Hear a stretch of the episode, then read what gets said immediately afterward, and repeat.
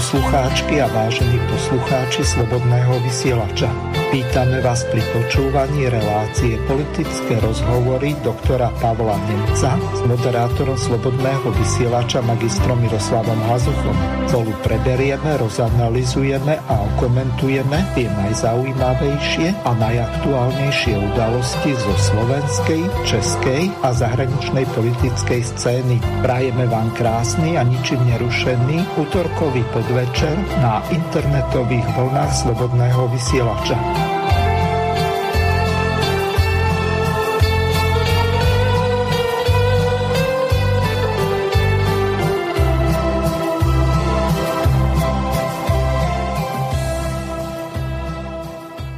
Vážené a milé poslucháčky, vítam vás po štyroch týždňoch opäť eh, pri počúvaní relácie politické rozhovory s Pavlom Nemcom, ktorého srdečne pozdravujem.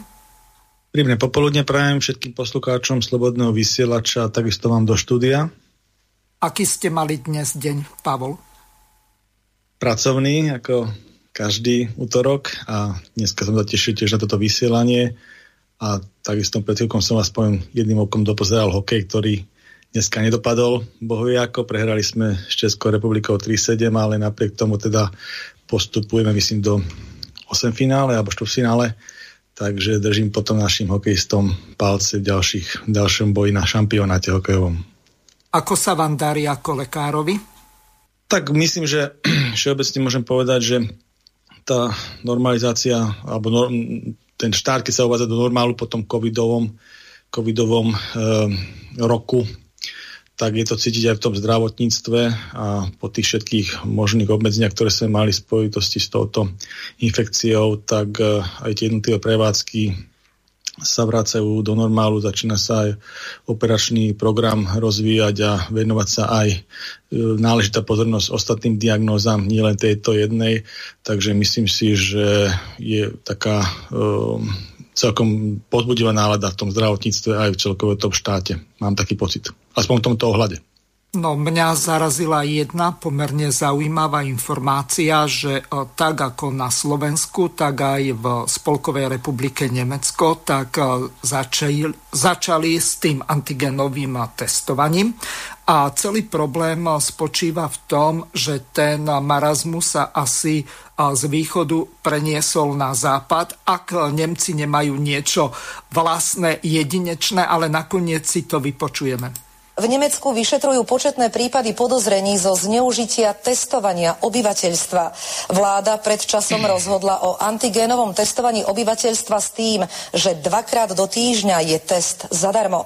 Teraz vyšlo najavo, že súkromné testovacie stanice hlásia zdravotným úradom na vyúčtovanie podstatne viac otestovaných ľudí, než v skutočnosti v centrách bolo. Nemecká štátna prokuratúra už vyšetruje podozrivé prípady zneužitia antigenového testovania v Severnom Poríni Vestfálsku a Bavorsku. Z ďalších spolkových krajín hlásia miestne úrady taktiež možné podvody. Stány a centrá na rýchle testy vyrástli po celej krajine ako huby po daždi po tom, ako vláda rozhodla, že za každý antigenový test refunduje 18 eur. Za mesiace apríl a maj už odišlo zo spolkového rozpočtu 660 miliónov eur. Minister Špán pohrozil firmám, ktoré sa na testovaní neoprávnene obohatili prísnymi trestami. O ďalšom postupe dnes roku rokujú so spolkovou vládou krajinskí ministri zdravotníctva z Berlína Tibor Macák, RTVS. Takže toľko informácií, ako vy sa vlastne na toto dívate, lebo niečo podobné sa dialo aj u nás. Tento marazmus sa riešil aj v parlamente. Opäť veľké sumy, ktoré bolo potrebné refundovať, dokonca niektorí tí e, politickí nominanti alebo e, vplyvové osoby tak e, na tomto celkom dobre zarobili, hlavne okolo Olano. Ako sa vy na toto dívate? Nie len u nás, ale aj v Nemecku. Tak Nemecko, myslím si, že tá reportáž bola, o nej som nepočul, ale verím, že takéto problémy tam majú. Ja sa budem venovať tým slovenským. Samozrejme, že COVID-19 e, priniesol aj nejaké finančné, okrem toho, že to je medicínska kríza, bolo to kríza, ktorá sprevádzala celý svet, tak sprevádzala aj Slovensko, ale predstavovala aj ekonomickú krízu, pretože priniesla mnohé obmedzenia a musím povedať, že ten názor, ktorý aj dlhodobo prezentujem v mediálnej oblasti, je, že mnohé tie finančné opatrenia, vôbec opatrenia na strane toho, tej medicíny, ale aj tie ekonomiky neboli v poriadku a boli zbytočne nákladné. A takisto mám stále stanovisko v tom, že aj ohľadom toho testovacieho programu antigénnymi testami ktorý tu na zaviedla vláda ešte Igora Matoviča.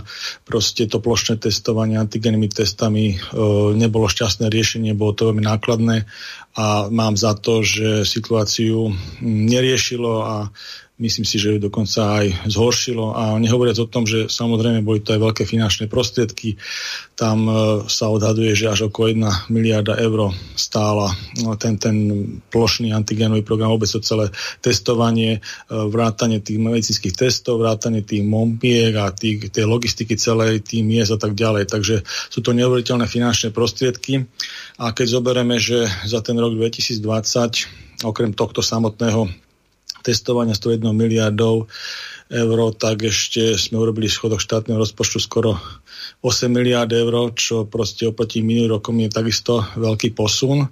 No a ešte teraz v rámci toho sa zobrala nejaká možnosť, myslím v rámci rozpočtu, že sa navýšilo nejakých ďalších 3,5 alebo 3,7 miliardy eur, tak naozaj mám taký zlý pocit z toho, že pomaličky ideme, pomaličky ideme tou gréckou cestou hľadom nášho rozpočtu. Takže to není moc dobrý pocit. No určite nie je to dobrý pocit.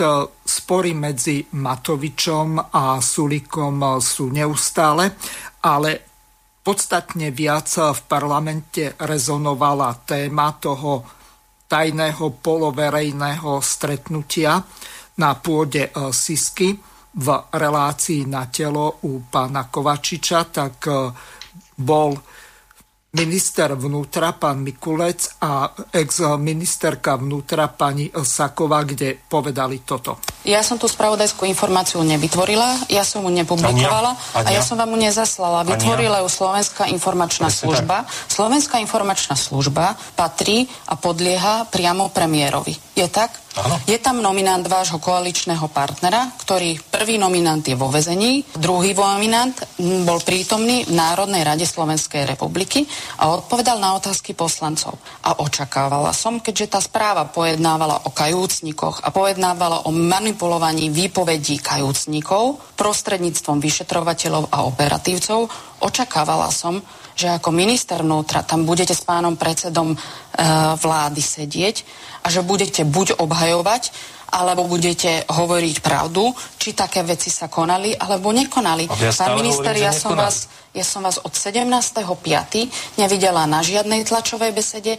Ja som prvýkrát vás vidíme dneska tu, kedy nám hovoríte, čo sa vlastne udialo. A ešte keď som vám dala otázku, či viete, či dostali ste správu o tom, že sa manipulujú výpovede skôr, pretože pán predseda Národnej rady to včera povedal, že tú správu rozposlala relevantným ľuďom už v januári tak sa pýtam, kedy ste ju dostali a čo ste s ňou ako naložili. No, stále opakujem to, ja, ja som vám už odpovedal. Každou jednou správou, ktorá hovorí o akýchkoľvek podozreniach, e, narábam rovnakým spôsobom, odstúpim ich relevantným zložkám, v tomto prípade úrad na, ú, úradu inšpekčnej služby, ktorá má e, kompetencie v tomto konať, aj koná. Bol zriadený tým, ktorý e, v týchto veciach e, koná a preveruje všetky veci, ktoré tam uvedené sú. Čiže ja som od začiatku tvrdím, konáme v tomto absolútne transparentne, ale uh, vy tu hovoríte o nejakých spravodajských informáciách, to stále hovorím. Tak prosím vás pekne, ak sa na tom zhodneme, že to má niekto preveriť a že sú to orgány činné v trestnom konaní, no tak im nechajme, aby to preverili. Pán minister, na tri konkrétne ešte otázky. Raz, ešte raz, ja s tým problém nemám. Ja chýlime ku koncu, takže aby, aby, sme,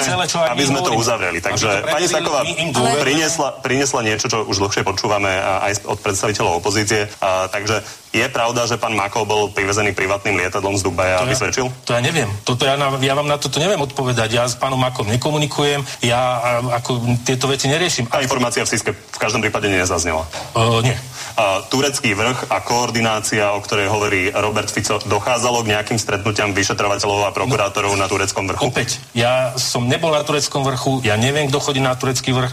Ak sú to veci, ktoré... To je vojenské zariadenie, len aby sme no, zorientovali. Vidíte, napríklad ja neviem, či to bolo vo vojenskom zariadení, na tureckom vrchu je viac tých zariadení, ale Ale ak toto, tak to nechajme prevedriť, veď ja stále opakujem jedno. Ak sú to podozrenia a ja stále uh, prikláňam sa k tomu, čo som povedal na začiatku, že áno, sú to vážne veci, vážne podozrenia a my sme absolútne hneď, práve preto sme sa aj stretli, aby sme s týmito podozreniami niečo a posledná robili. otázka, v hre je určite aj dôvera vašich voličov, nie len opozičných voličov. Takže opozícia kladie otázky, máme očakávať, keďže hovoríte, že to dostane všetko uh, každý relevantný orgán, ktorý to má dostať, uh, tie informácie, že sa dozvieme rozuzlenie o rok? Tak uh, dúfam, že to nebude o rok rok. Ja, som, tak ja neviem, ja vám teraz nemôžem povedať, že koľko to bude trvať, pretože to je o tom, to je ten rozdiel, viete. Na jednu stranu my, my musíme narábať s faktami a s dôkazmi a musia sa tie veci preveriť. To nie je len také, keď vy hovoríte, nevideli ste ma na žiadnej tlačovej konferencii, lebo my nie sme tí ako vy, že sa postavíte na tlačovku a začnete fabulovať a podsúvať verejnosti čokoľvek. My jednoducho narábame s faktami, s dôkazmi. Tak to je. A opakujem, ja dôverujem orgánom činným v trestnom konaní, vyšetrovateľom, prokurátorom, ale aj sudcom, ktorí niekoľkonásobne potvrdili svoje rozhodnutia,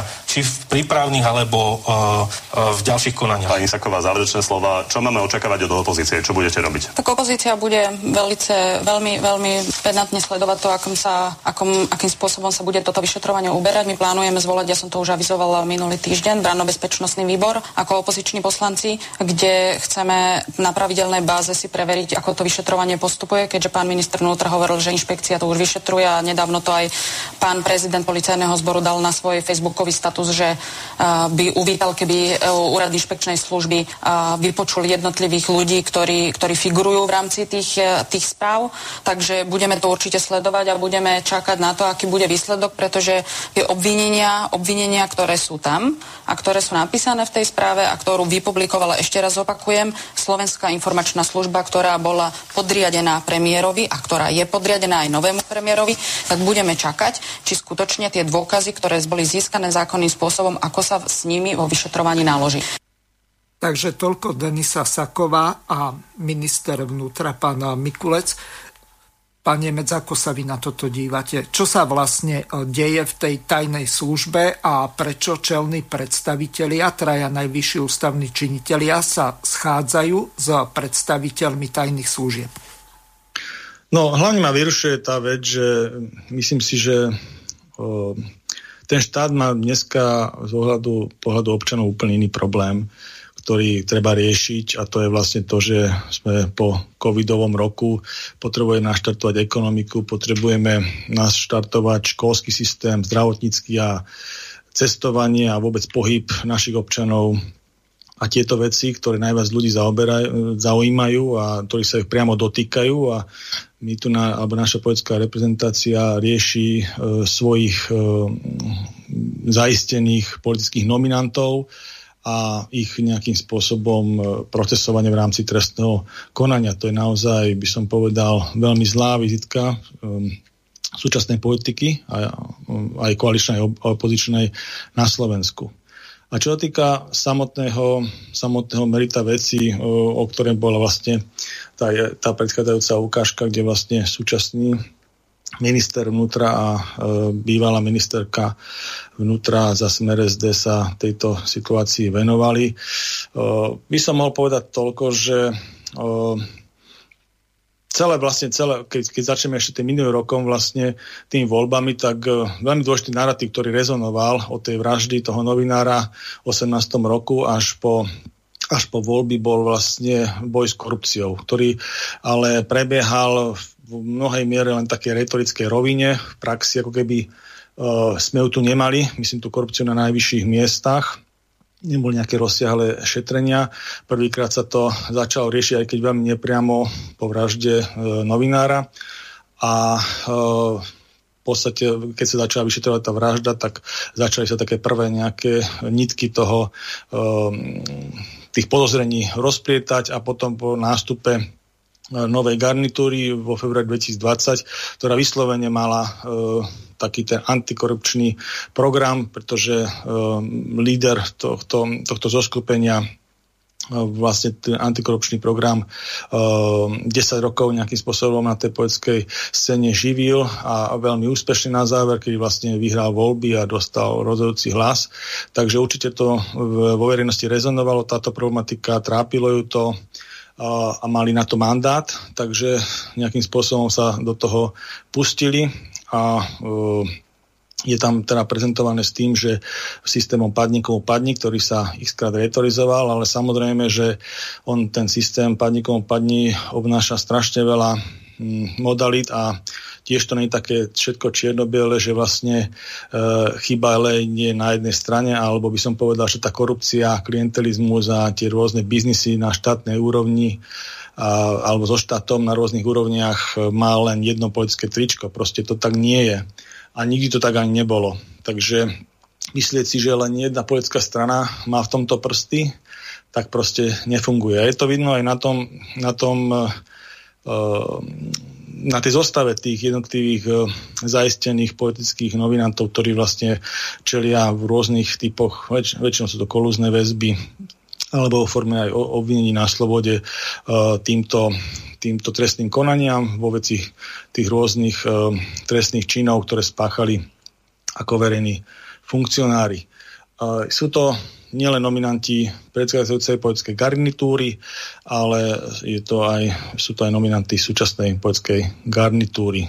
A je to vidno aj v tom, že uh, okrem toho, že uh, je to takto rozložené, tak je to vidno aj na tej retorike, že Mm, tie záujmy niektorých teda mm, opozičných a niektorých koaličných strán sa ako keby e, stretávali v obhajobe alebo v nejakým, alebo v obhajobe týchto svojich zaistených e, politických nominantov, čo je tiež veľmi školi, škodlivé. Ja myslím, že je veľmi škodlivé pre tie samotné politické strany, aj tú politickú kultúru na Slovensku, že to nastavuje také veľmi krivé zrkadlo a uh, aj ten poľský systém dosť nejakým spôsobom trpí takýmto spôsobom, takýmto prístupom tých poľských strán, pretože uh, v rámci týchto kvázi obhajob, alebo jak by som to nazval, uh, hlavne týchto lídrov tých uh, dvoch poľských strán, tak uh, dochádza aj k rôznym prešlapom, prehmatom z hľadiska trojdelenia e, moci v štáte medzi, medzi klasickú teda e, exekutívu, medzi zákonodárnu moc a súdnu. Bolo to vidno aj na nejakých zmetočných hlasovaniach alebo vyjadreniach, ktoré takisto zneistujú a robia aj zlú krv v tom štáte medzi týmito e, tromi, tromi zložkami našej verejnej, verejnej moci. Myslím si, že aj dosť škoda, na škodu veci, že vlastne, keď môžeme povedať adresne, tak aj uh, sú to hlavne strany Smer SD a Hlas SD, ktoré, ktoré ako opozičné strany uh, v parlamente veľkú časť svojej opozičnej retoriky v súčasnosti venujú, venujú uh, tejto obhajobe, majú svoju konštrukciu, ktoré sa držia a machiavelisticky využívajú rôzne chyby aj vládnej koalície, ale aj to, že v rámci vládnej koalície tiež došlo zadrženiu nejakých politických nominantov, konkrétne zo Sme rodina. A Sme rodina sa veľmi podobne chová pri ich obhajobe a ešte si myslím, že v rámci toho, ako majú teda spoločný taký také vystupovanie v tejto veci, tak uh, sme rodina tým, že je vládna strana, tak uh, tým, že má zastúpenie v exekutíve, aj v exekutíve, ktorá nejakým spôsobom môže vplývať na rozhodovanie v štáte alebo aj na, nepriamo na trestné konanie, tak sa to tiež prejavuje takou zvýšenou nervozitou a uh, určitými prehmatmi. Uh, tam by som zaradil aj toto stretnutie ohľadom Slovenskej informačnej služby, ktoré, uh, o ktorom hovorila tá prechádzajúca ukážka, naozaj bolo veľmi neštandardne, už aj s tvojou zostavou, aj tým, kde bolo zvolané na pôde Slovenskej informačnej služby uh, aj tým, ako bolo svolané, aj tým, ako bolo o ňom informované. Uh, bola tam dosť neštandardná zostava, to myslím, že tam bola aj hlava štátu, uh, prezidentka, ktorá predsa len uh, spada do troška iného formátu ako tá zvyšná osadka, ktorá tam bola. Formálne ho zvolával pán premiér Heger, ktorému by to aj prísluchalo, pretože je, je predsedom Bezpečnostnej rady štátu. to, to, ktoré vlastne prednešne všetky takéto ohrozenia tento formát má prediskutovať. Čiže to si myslím, že prvotný formát, ktorý sa mal využiť na takéto nejaké stretnutie a tam sa mohli prizvať na tento formát, ktorý je zaužitovaný, ktorý pozná aj naša legislatíva. Uh, mohol sa ten formát e, stálych členov Bezpečnostnej rady doplniť o nejakých ďalších, ktorými e, by po, po prípade mali predmetu veci, čo, čo povedať. Čiže to bola podľa mňa prvá chyba. Osobne si myslím, že druhá, druhá chyba aj ohľadom toho stretnutia aj premiéra Hegera bola tá, že v rámci rekonštrukcie vlády, ktorú, kde vlastne nahradil svojho stranického súputníka vo v čele tejto vlády, Igora Matoviča, respektíve vytvorila sa nová vláda pod jeho menom, tak uh, a boli tam príčiny troška iné ako samotná táto kríza, o ktorej dneska budeme hovoriť. Uh, boli tam hlavne príčina vysporiadania sa tej vlády Igora Matoviča so zdravotníckou krízou, respektíve s COVID-19, ohľadom ministerstva zdravotníctva a samotnej formy komunikácie predchádzajúceho premiéra Igora Matoviča so svojimi koaličnými partnermi Takže to bolo taký, okrem iných samozrejme vecí, také dva leitmotívy vlastne tej rekonštrukcii vlády. A tým, že sa menil premiér, tak vlastne tá vláda sa ako keby datovala odznova, pretože keď končí premiér, končí celá vláda. Takže v rámci tohto ešte predtým došlo aj k zadržaniu hm, okrem tých nominantov, ktorí vlastne boli v tých funkciách nižších a boli to hlavne zo smeru SD, niektorí už neboli vo funkciách, tak e, došlo k zadržaniu aj riaditeľa Slovenskej informačnej služby pána Čolinského a vlastne potom došlo k rekonštrukcii vlády a vlastne e, pod, pred vládou i pána Hegera už stálo teda aj to rozhodnutie, čo urobí vlastne s uvoľneným postom po zadržanom Vladimom Čolinskom. To znamená, bola tam taká možnosť, že, a to sme aj minule hovorili v relácii, že vzhľadom na to, že tá Slovenská informačná služba jednak bol zadržaný ešte štatutár, to znamená priamy, rojite, e, priamy nominát sme rodina, Vladimír Čolinský, boli zadržaní ešte vysokí ďalším e, um, funkcionári Slovenskej informačnej služby, to znamená, tam bol ešte námestník a myslím nejaký sekčný, sekčný riaditeľia. Tak, e, a to boli všetko vlastne, keď sa nominuje niekde ten štatutár z nejakej strany, tak vlastne zodpoveda za celú tú inštitúciu, za celý ten orgán ústrednej štátnej správy, za všetky nominácie a tak ďalej. Nesie to poľskú zodpovednosť. Takže stálo za úvahu, že keď sa takáto vec stala, tak by došlo k odobratiu. Myslím, že to bolo taký ten minimálny požiadavok odobratiu e, ďalšej nominácie e, z portfólia Sme rodina na, túto, na tento post a mohlo to zobrať pod sebou priamo buď Olano, alebo priamo do ingerencie premiéra. Nestalo sa tak. Myslím, že to bola premárnená príležitosť e, premiéra Hegera a veľká chyba jeho pretože tento post naďalej e, ostal v rámci koaličného portfólia v portfóliu Sme rodina nominačnom. Tento využil, dal tam zasa nomináciu svojho človeka, hm, pána Rejťa Alača, ktorý takisto bol nominantom v nejakej, inom, nejakej inej pozícii pána Vladimíra Pčolinského a aj nejakým iným súputníkom ešte v nejakých iných veciach. Takže a samozrejme tam sú ešte ďalšie nominácie, ktoré padali pod Vladimíra Čolinského. Proste je to určitý nominačný bizár a celá tá inštitúcia potom je v inom svetle posudzovaná, ako, ako by to bolo, keby sa to Smerodina od, o, odobralo a dala by sa tam nominácia človeka z inej, inej politickej partaje, teda premiér, premiérovej. To by bolo také najlepšie vysvetliteľné. Tu musím povedať, že Pán Nemec, len tu vystáva jeden problém. Oni, to znamená sme rodina, keď eh, vstupovala do koalície, tak eh, tam eh, došlo k určitému prerozdeleniu tých jednotlivých postov podľa a tým eh, politickým nomináciám. Čiže ono eh, sa to berie takým spôsobom, že ako keby eh, ten post riaditeľa Slovenskej informačnej službe, služby patril Olano.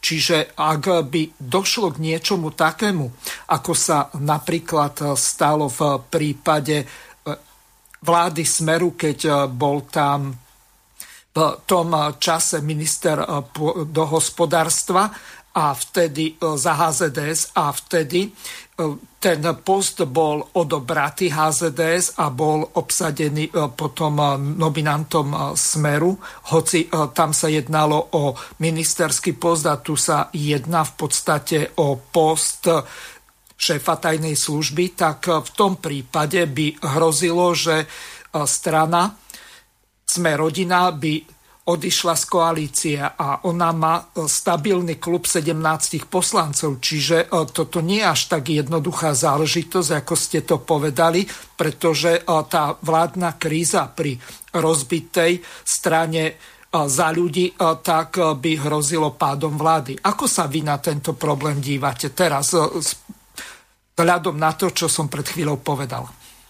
Ja si myslím, že to, čo ste vypovedali, absolútne sedí. A tiež sa nedá na všetko povedať dopredu, akým spôsobom to dopadne. V každom prípade je to legitimný protiargument, čo ste povedali, ale treba povedať, že hm, premiérska pozícia je, je absolútne naj, najvyššia pozícia v exekutíve. A je tam aj najväčšia zodpovednosť. Takže a boli sme v našej histórii tých 30 rokov naspäť konfrontovaní, kedy vlastne premiér ako šéf exekutívy urobil veci, ktoré, ktoré proste prinášali určite politické riziko a nevedel dopredu povedať vrátane toho, že jak to dopadne, vrátane toho, že by sa mohla nejaká koalícia povaliť alebo nejaká vládna zostava aktuálna povaliť. Proste boli sme tým konfrontovaní aj v tom prípade, keď v minulosti Robert Fico odobral ministerský post na základe obvinenia SNS z portfólia SNS takisto nevedel, čo, čo urobí SNS dopredu.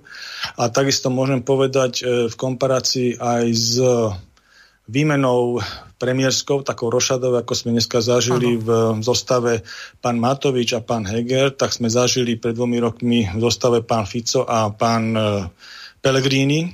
A tam bola tiež jedna veľmi dôležitá vec, že po nástupe nového premiéra, pána Pellegriniho, bol veľký tlak na vyvodenie zodpovednosti aj nižších policajných funkcionárov, respektíve policajného prezidenta, aby som bol presný. A tam treba povedať, že po takej malej medzifáze, keď sa obetoval pán tedajší minister Drucker na vnútre a bol to jediný minister, ktorého odvolal podriadený, tedy e, pán generál a prezident teda policajného zboru, tedajší pán Gašpar z funkcie, tak e, došlo k takejto pozícii, že pán premiér Pellegrini proste musel rozhodnúť. A v tom čase, čo sa týka osudu pána Gašpara, odvolať ho alebo ho tam ponechať. A v tom čase celé vedenie, treba povedať Smeru SD, vrátanie Roberta Fica, Roberta Kalniaka boli proti odvolaniu policajného prezidenta Gašpara z funkcie a premiér Pellegrini ako predseda vlády, má tu zodpovednosť, bol v tej funkcii, tak proste ho, dohodol sa s ním a z toho postu odišiel proti celej svojej strane, tiež nevedel, ak to dopadne. To sú proste také veci, že jednoducho ten premiérsky post je silový post, číslo jedna a ten človek, ktorý tam príde, buď na to má mentálnu výbavu, hej, alebo ju nemá ale proste je to silový post, to sa inak nedá spraviť. A keď sa teraz pozrieme tou optikou toho vášho argumentu a toho, čo hovorím ja, že čo sa dialo potom, ako pán Heger, pán predseda vlády Heger neurobil ten krok, že neodobral tú Slovenskú informačnú službu z portfólia uh, Sme rodina a potom všetkom, čo sa stalo a e, nechali im to, tak sme, e, výsledok je terajšia situácia v parlamente a vôbec v tom štáte. Pretože môžem povedať podľa môjho názoru, ako to ja vidím, že vlastne uh, aj to stretnutie, ktoré ste spomínali v tej prvej mm. ukážke, kde vlastne vo veľmi neštandardnom formáte sa stretli na pôde Slovenskej informačnej služby prezident republiky, predseda vlády, minister vnútra, predseda parlamentu, ministerka spravodlivosti, generálny prokurátor, policajný prezident a myslím, že tam ešte po tých medializovaných vecí bol aj špeciálny prokurátor a samozrejme riaditeľ Slovenskej informačnej služby a ešte aj e, šéf inšpekcie alebo riaditeľ inšpekčnej služby ministerstva vnútra, tak to je veľmi neštandardná zostava.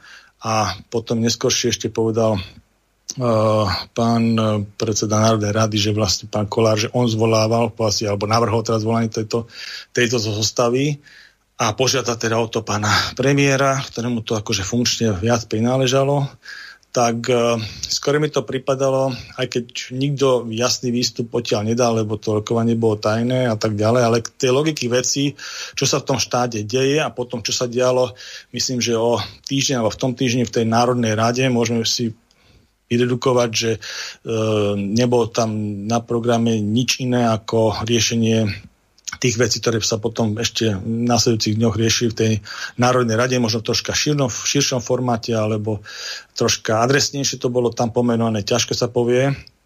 Ale, ale myslím si, že keď to vnímam ja, tak to bolo to také, také politické školenie mužstva a ženstva a potom uh, poťažmo tých informácií, ktoré potom prišli do Národnej rady a čítala sa nejaká, nejaká správa, ktorú podal riaditeľ Slovenskej informačnej služby v nejakom utajenom režime a tá správa sa potom vyniesla von a, alebo zaslala sa ešte do médií, takže nejaké výcusy tam boli z toho podávané v mediálnej oblasti, tak vlastne uh, skorej hovorila o tom, že e, sú tam nejaké podozrenia zo strany Slovenskej informačnej služby o tom, že sa tu uh, tie konania alebo tie jednotlivé trestné veci, ktoré sú riešené, uh, že je tam podozrenie na nejaké manipulatívne správanie smerom k tým spolupracujúcim obvineným a že proste za nejaké tie výhody, beztrestnosti a tak ďalej.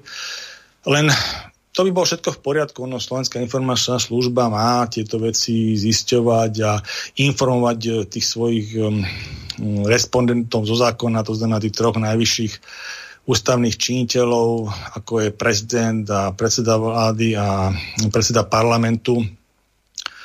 Ale, ale zlá optika je v tom, že vlastne Slovenská informačná služba je tomto priamo zainteresovaná, respektíve niektorých jej funkcionári sú priamo uh, účastníkmi ako medzi tými obvinenými.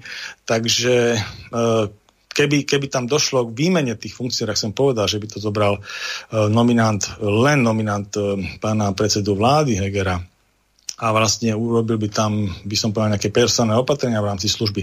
A takáto služba by prišla s takýmito nejakými argumentami, tak by to bola iná optika. Ale keď uh, tam je veľmi dôležitá tá nestrannosť, nestrannosť tej inštitúcie z hľadiska uh, tých informácií. Proste Slovenská informačná služba by nemala slúžiť primárne politikom ani, ani, ani, ani politickým stranám, ale proste má slúžiť štátu, ochrane štátu, ich záujmov, hodnot a tak ďalej. Proste majú to jasne nadefinované v tom svojom štatute, aj keď z hľadiska tých 30-ročného pôsobenia je to je to málo takých tých ukážok, kedy, kedy vlastne takýmto spôsobom fungovala, ale to, je to hlavne nešťastím toho vedenia v tých rôznych e, politických obdobiach, ktoré túto službu, službu viedli. A myslím, že toto, čo teraz zažívame, je krásnym príkladom toho. Takže, takže hoci tá informácia by mala, mohla mať nejakú relevanciu, vždycky nejakú relevanciu má a treba sa s ňou zaoberať a treba ju normálnym spôsobom preosia, čiže tá informácia, keď nejakým spôsobom prebehla a tam boli ešte nejaké také tvrdenia medializované, že majú na to aj nejaké podklady, ktoré obstoja v nejakom trestnoprávnom podaní a tak ďalej, tak to všetko musia odstúpiť e, kompetentným. A taká, taká, predpokladám, synergia tam vznikla, aspoň zase z druhej strany musím povedať, že som zachytil vyjadrenie zo strany policajného zboru, aj ministra vnútra, že sú teda pripravení tieto veci prešetriť, ak takéto nejaké podklady zo strany Slovenskej informačnej služby dostanú. Takže si myslím, že je to všetko riešiteľné, len vravím, že z hľadiska toho, ako sa to robí, skôr mi to prípada, že uh, je to viac menej viac menej um, tlak na verejnú mienku, ako tlak na to samotné na to samotné trestné konanie, pretože keby to bolo tým tlakom e, na to, alebo, alebo s objektívnym, objektívnou pomocou nejakým spôsobom nejaké podozrenia e, vyšetriť, osvetliť a tak ďalej, na pomoc, alebo zabrať nejakým naozaj nekalým vplyvom, tak e, by sa to riešilo inakším spôsobom, ako sa to riešilo. Proste toto nie sú veci na medializáciu, ale vravím, že je to celé v inom postavení tým, že mhm. Slovenská informačná služba ostala v portfóliu strany, ktorej nominant bol zadržaný, ktorého nominanti v tej službe boli takisto zadržaní sú vyšetrovaní, takže tam tá nestrannosť automaticky padá a tým pádom tá optika je celá, celá inak postavená.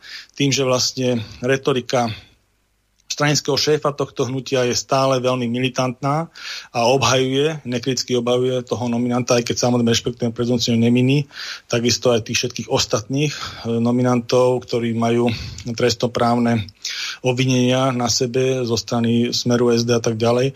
Ale tam musím povedať, že pre bývalý predseda vlády Robert Fico a teda predseda tej strany a vlátanie hlasu Pellegrini takisto takýmto spôsobom vystupujú a hovoria, že to je všetko zmanipulované a politické, ja neviem, procesy z, minulé, z, z 50 rokov a tak ďalej, proste úplne nihilísky sa k tomu stávajú, ako keby ako keby ten policajný zbor a celá tá vyšetrovačka im chcela nejakým spôsobom ublížiť, ne, alebo tomu uh-huh. systému. Takže myslím si, že toto je, toto je taká základná, taká základná optika, také základné nastavenie tej situácie, jak to ja teda vidím cez seba.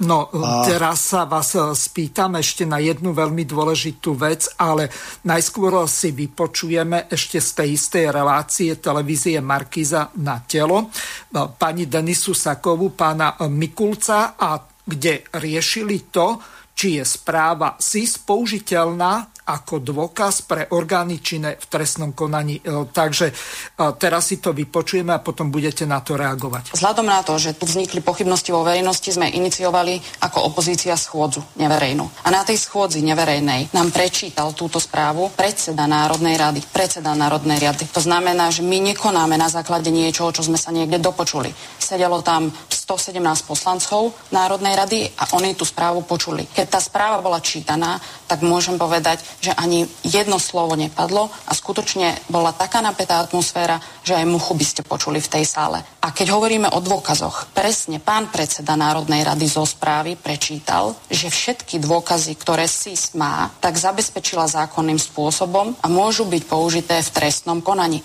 To povedal predseda Národnej rady. To znamená, že hneď, keď sa ozvali opoziční poslanci práve z klubu Olano, že kričali, že to hneď je nejaká spravodajská hra, tak ešte raz ďalší poslanci poslanec zo Sme rodina znova zopakoval, pán Čolinský, brat Vlada Čolinského, že ide o zákonne získané dôkazy, ktoré sú použiteľné v trestnom konaní. Teraz sa vrátim k pánovi ministrovi. Nepadlo tam nejaká, nejaká zmienka o tom, že ide o skupinu očistec. Takže je zaujímavé, že vy už nám hovoríte, Nie, že... lebo to sa pre, a tvrdíte, že to ide v ďalších, o ďalších mediálnych výstupoch. tak ja som zareagoval. Ďalej, dôkazy. Ak sú tam tie dôkazy, tak dobre viete, pán minister, a na tom sa asi zhodneme obidvaja, že tie dôkazy majú s orgánom činným v trestnom konaní. To znamená, že vy ste ich ani nemohli vidieť, keby ste ich hneď no. chceli vidieť. Preto som odpovedal, že som ich nevidel. Ešte chvíľku. Dostala ich chvíľku. Ja by som no, rada, aby ja sme... Som, ja som povedal, že, že urobili sme všetky uh, úkony k tomu, aby dostala, ak tieto dôkazy boli, a to, čo hovorí aj pani bývalá ministerka, že boli, teda správe bolo uvedené, že Slovenská informačná služba ich a, teda má, tak a, sme povedali, aby odstúpila Slovenská informačná služba tak, ako jej to zákon ukladá orgánom činným v trestnom konaní a nie do Národnej rady. A, a myslím si, že nikto, ani v Národnej rade, akúkoľvek správa tam bola predložená, nevidel dôkazy. Videli nejakú, alebo možno počuli, pardon, nejakú spravodajskú informáciu. Ale spravodajská informácia je súhrn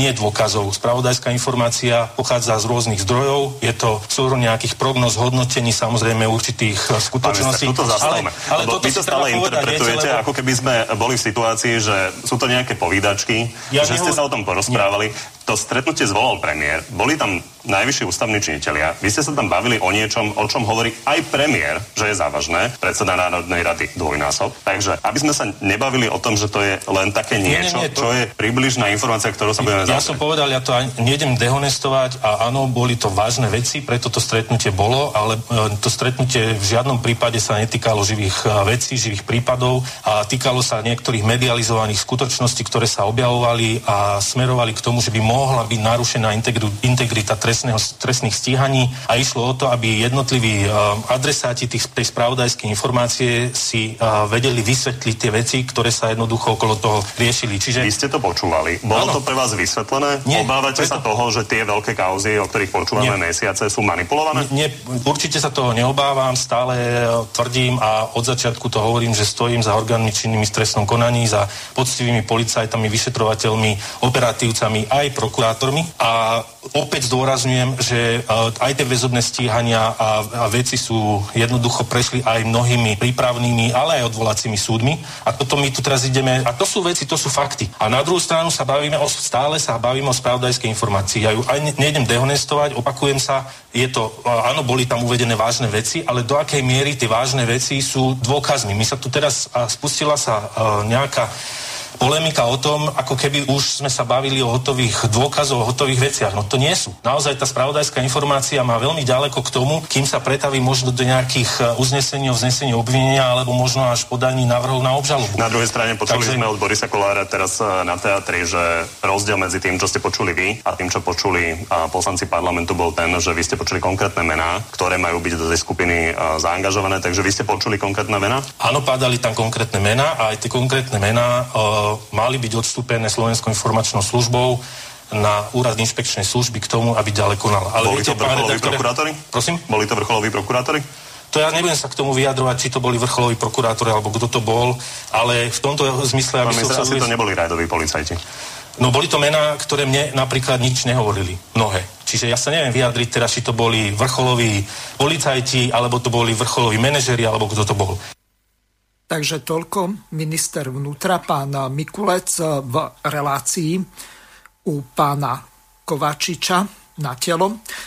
Pavel, ideme teraz toto rozobrať. Čo sa vlastne deje v tom parlamente, čo sa deje na tej siske a prečo vlastne zasahujú tí, ktorých sa to de facto netýka do takýchto vecí. Máme tu jasné trojdelenie moci na zákonodárnu, výkonu a súdnu.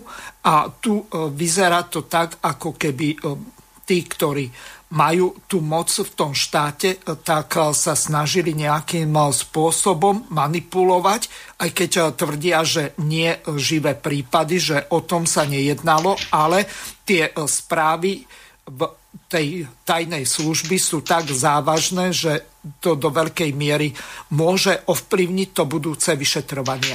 Nech sa páči. Tak eh, to bola veľmi pekná ukážka. Vôbec sa tá diskusia bola celkom zaujímavá medzi týmito dvomi respondentami. Však boli to bývalí ministri a súčasný minister vnútra byla ministerka vnútra. E, treba povedať, že tie informácie zo Slovenskej informačnej služby prichádzajú v rôznych formátoch, ale v rámci toho mediálneho výstupu smerom k tomuto bolo povedané, že e, sú to informácie v takom rozsahu, a v takom nejakom zložení, ktoré by mali obstať pred e, orgánmi činným trestnom konaní. Takže to tiež troška hovorí, že asi by to neboli len také nejaké, jak by som povedal, že klebety. Povídačky. Čiže uh-huh. povídačky. Čiže majú zrejme niečo k tomu, čo, čo obstojí, či verifikovateľné tvrdenia a tak ďalej. To je tiež taký náznak toho. E, samozrejme, že e, to trojdenie, to, to, to delenie tej štátnej moci na tie tri, tri súčasti je jednoznačne a treba ho rešpektovať v každom prípade. Treba povedať, že uh, aj tie orgány činné v trestnom konaní spadajú do exekutívy, hej, to sú, to sú výkonné, výkonné zložky, čiže nespadajú pod e, legislatívu, to znamená parlament ako týmto spôsobom, jak si to oni predstavovali, hlavne v tom zmysle, že požadovali alebo si tam odhlasovali nejako, že by tam prišiel nejaký obvinený e, povedať nejaké, ja neviem čo, vypovedať, alebo jak si to predstavujú. Hej. Čiže to naozaj bolo veľké, veľké, veľmi, veľmi zmetočné hlasovanie a by som povedal aj hodilo to zlé svetlo E, na parlament ako taký z hľadiska ich vedomostí, ich postavení v štáte, tých poslancov. Proste to bolo absolútne nevestné hlasovanie a zastavil to samozrejme potom, e, myslím, že špeciálny prokurátor Lipšic sa k tomu vyjadril, že teda ako také niečo neprichádza do úvahy. Takže jednoznačne toto je, toto je proste, treba rešpektovať. E, každý, každý týchto Myslím, verejnej moci to... má svoju kompetenciu jednoznačne uh-huh. danú, aj zo zákona. Myslím, že to bol pán Kysela, nie pán Lipšic. Áno, tak pardon, pán Kysela. Uh, takže tam toto treba jednoznačne rešpektovať. Tiež ma zaujalo v tejto súvislosti aj viedrenie policajného prezidenta, tým medializovaným, medializovaným informáciám, tak vlastne on hovoril, že tiež ho neteší, keď vlastne vidí, že ako, keď ho tak parafrazujem, že sa veľmi často používa také sklesené, účelové sú podsúvané tie informácie, pretože verejnosť ani, ani politické reprezentácie, ani opozičníci, ani koalícníci v podstate nepoznajú obsah spisov, nepoznáme my ani v podstate žurnalisti, lebo nemôžu ich poznať. Hej? Prebiehajú v tomto, v tomto režime, takže keď sa podsúvajú nejaké veci, tak sú to väčšinou veci, ktoré sú nepravdivé, alebo proste sú tam ešte aj nejaké iné veci k tomu, tak je to veľmi nešťastné a v podstate on to vníma ako policajný prezident pán Kovažík, že sa vytvára taký tlak na tie, na tie hm, orgány činné v trestnom konaní, vyšetrovateľov, operatívcov a tak ďalej. Takže ako to tiež treba brať v úvahu. Ja si myslím, že, že tiež to je jedna z vecí, ktorú treba brať úvahu, že e, on to vníma takto, aj tie, tie, tie policajné zložky to vnímajú takto. Zase treba brať aj úvahu to, že vlastne sa vyšetrujú nominanti politických strán. Ja som si tiež všimol, že tí nominanti politických strán, ktorí sú, ktorí sú vyšetrovaní a v rámci trestného konania riešení, tak zatiaľ keď aj tí, aj tí, ktorí spolupracujú, tak viac menej rozprávajú na tej svojej úrovni plus minus nejaké prepojenie na podnikateľské subjekty, ale nehovoria o tej politickej streche, to je tiež zaujímavé, hej. To znamená, ani, ani zo strany Sme rodina, ani zo strany uh, Smeru SD tam nepadlo ani slovo smerom k politickým stranám. No a tieto politické strany zasa vo forme tých svojich politických lídrov sa veľmi nejakým spôsobom činia v tom, až by som povedal, e, dosť nad rámec e, v tých svojich vyjadreniach idú a naozaj vytvárajú dojem toho, toho tlaku. Proste aj to, že vlastne samotné to rozhodnutie o tom, že by sa nejaká tajná správa, myslím, tam bol v režime dôverné, mal čítať v parlamente, tak to každý vie, kto nejakým spôsobom prišiel s takýmito zložkami do styku, že keď niečo vedia dvaja, tak je to ešte tajná informácia. Pokiaľ to vedia viacerí a nehovoriac o parlamente plénum, hej, aby o, o, tak to sa proste, to sa proste vysoká pravdepodobnosť za to neudrží. A to sa aj stalo, tam proste došlo k úniku. Viem, že MBU dával nejaké stanovisko k tomu, ale môže začať vyšetrovať MBU ako uniku tajnej skutočnosti parlamentu, tých ľudí, čo tam prišli do styku a tak ďalej, teda keď niečo chce nejakým spôsobom v tomto zmysle postupovať, pretože naozaj e, bola to dôverná informácia a takýmto spôsobom aj to plénum malo byť zabezpečené a nie, že tam dojde k ofoteniu tých materiálov a dostane sa to do mediálnych domov a ešte na internete. Je. Takže proste to ako, mm, by som povedal skorej, aj keď tá samotná hm, správa bola na to plénum pripravená v takej veľmi všeobecnej rovine, ale mala, mala ten stupeň, takže takto, takto k nej treba, stupeň utajené, takže takto k nej trebalo pristupovať. Proste nebola to verejná informácia. No a to, že sa to nejakým spôsobom uniklo, tak sa tiež môžem spýtať, že kto má na to záujem, z logika logiky veci, aby takéto niečo uniklo, aby sa nejakým spôsobom takto ovplyvňovala hlavne verejná mienka, lebo ja osobne asi myslím, že na, na činnosť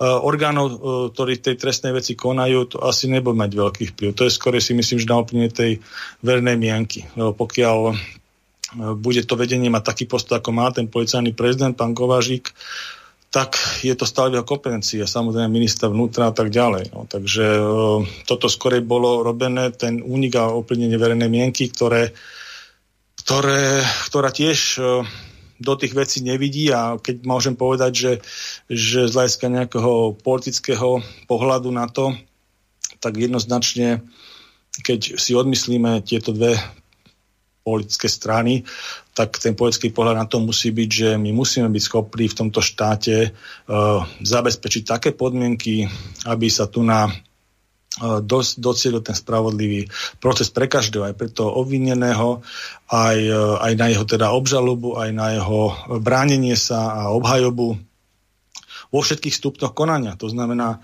aj v tom prípravnom konaní, ktoré je u nás ako pomerne dosť dlhé a podrobné, Uh, možno sa tým bude zaoberať nejaká reforma, možno sa tým nebude zaoberať nejaká reforma.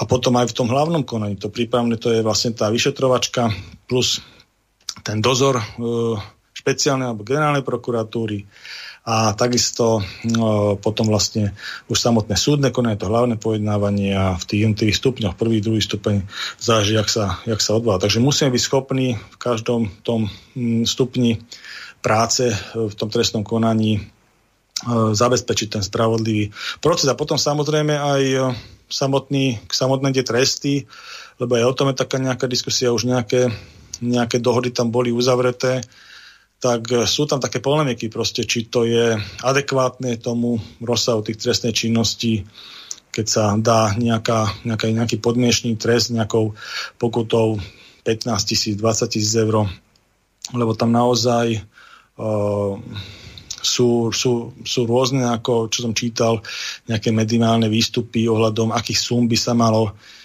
malo ako uvažovať tej trestnej činnosti, tak to bolo rádovo ďaleko, ďaleko vyššie eventuálne. Hej. Otázka je, čo je v spisoch, čo sa vlastne dokáže, podarí dokázať, lebo niečo iné je si niečo myslieť, niečo, niečo tušie, niečo iné tým ľuďom to dokázať. Hej. Takže to sa tiež ešte môže, môže rozdeliť, ale v každom prípade by to mali byť tresty, aj keď sú nejakých dohod, po dohode, tie tresty ako po dohode o vine treste, tak mali byť adekvátne, mali byť proste jasné, povedané, ten trest má obnášať nejakú takú výchovnú alebo, alebo aj pre tú spoločnosť proste taký signál, že toto nie je cesta, hej, že to sa proste neoplatí. Neoplatí sa uh, túto trestnú činnosť týchto pozíciách robiť, pretože toto a toto nasleduje a keď je také niečo, že máte podozrenie, že sú tam nejaké nejaké miliónové prilepšenia nelegálne a dostanete podmienku a dostanete nejaký smiešný trest, tak proste to nepriniesie tento pocit tej spoločnosti. Mám toho tu... zadožučenia. Uh-huh.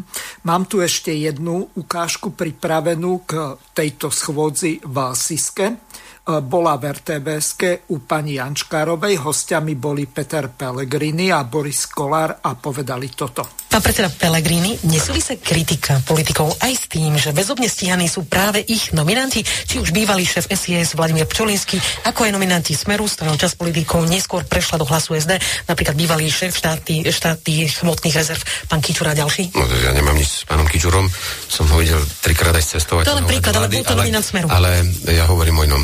Tak poprvé, ja nemám nič proti tomu stretnutiu, hoď môžem namietať, čo to bol za divný formát, pretože tam nebol šéf MBU, nebol tam minister obrany alebo šéf vojenského spravodajstva, bol tam šéf inšpekcie, ktorý vyšetruje samotných policajtov, ale nechajme to tak, pretože nevenujeme sa tej schôdzke, venujeme sa tomu obsahu. A tu by som chcel pripomenúť, že informácie o tom, že na Slovensku pravdepodobne existuje skupinka zložená z časti nejakých prokurátorov, nejakých policajtov, vyšetrovateľov a manipulujú prostredníctvom kajúcnikov a tzv. univerzálnych svetkov vyšetrovania, respektíve ich nahovárajú, čo na koho majú povedať, aby týchto ľudí potom mohli ísť zobrať a buchnúť ich do väzby a tam ich držať, bez toho, aby sa mohli nejakým spôsobom brániť tomuto štátnemu marazmu, tak eh, o tom boli už podozrenia dávno a dokonca vám môžem s istotou povedať, že vysokí predstavitelia štátu tieto informácie už mali skôr ako 17.5. a mali už ich podľa mňa od začiatku roka, neurobili nič.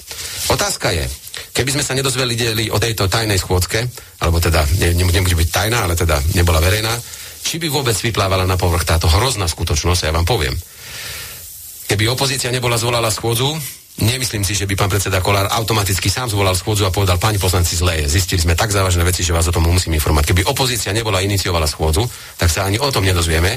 Jedine, čo slúži a slúži k pánovi predsedovi parlamentu, že dovolil schôdzu otvoriť. A on osobne nám prečítal správu v režime dôverné, ktorú poskytla Siska poslancom Národnej rady na jeho požiadanie. A musím vám povedať, pani kolegyňa, ja som v parlamente už veľa rokov. Keď to čítal, parlamente bolo také ticho, že muchu by ste počuli v tej obrovskej sále bzučať, pretože to boli tak zaražajúce informácie, že sklapla sánka aj koaličným poslancom, keď počuli, čo sa v tomto štáte deje. A to je ešte len začiatok, pretože to, čo sme si my vypočuli, to musel byť len taký odvar, pretože sme neboli pripravení až na prísne tajnú úroveň. Dobre. Pán predseda vie podstatne viacej. My ako poslanci menej, ale už to, čo sme sa dozvedeli, je tak závažné, že sa tu nejakým spôsobom určitá skupina ľudí pozor ešte raz, ja si vážim a budem vždy ochraňovať a bojovať za každého poctivého policajta, poctivého prokurátora, poctivého sudcu. Ale ja tu sa vznikla skupinka, ktorá začína tu manipulovať. Jednoducho, pani Ečkarová, pozor.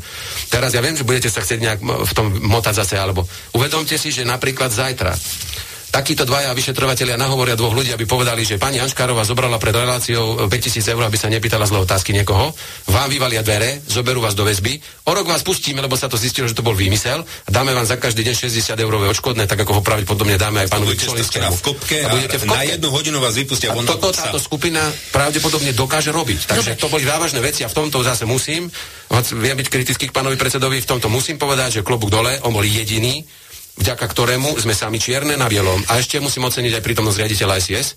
Mne vadí, kde bol minister vnútra. Minister vnútra, ktorého policajti niektorí toto možno konajú, vôbec nebol na tej schodzi. Takže v tomto prípade ja ďakujem, pán predseda, lebo podľa mňa ste urobili veľkú vec a vďaka tomu sme sa za, dozvedeli zaražajúce informácie, ale fakt zaražajúce. Ja som bol z toho tiež šokovaný. Takže toľko Peter Pellegrini k tej tajnej či utajovanej schôdzke.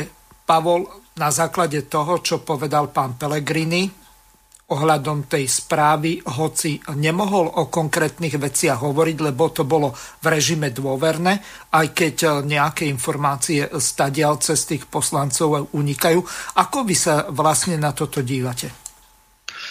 Myslím si, že pán Pellegrini, rovnako ako pán Robert Fico, proste majú nejakú konštrukciu obrannú.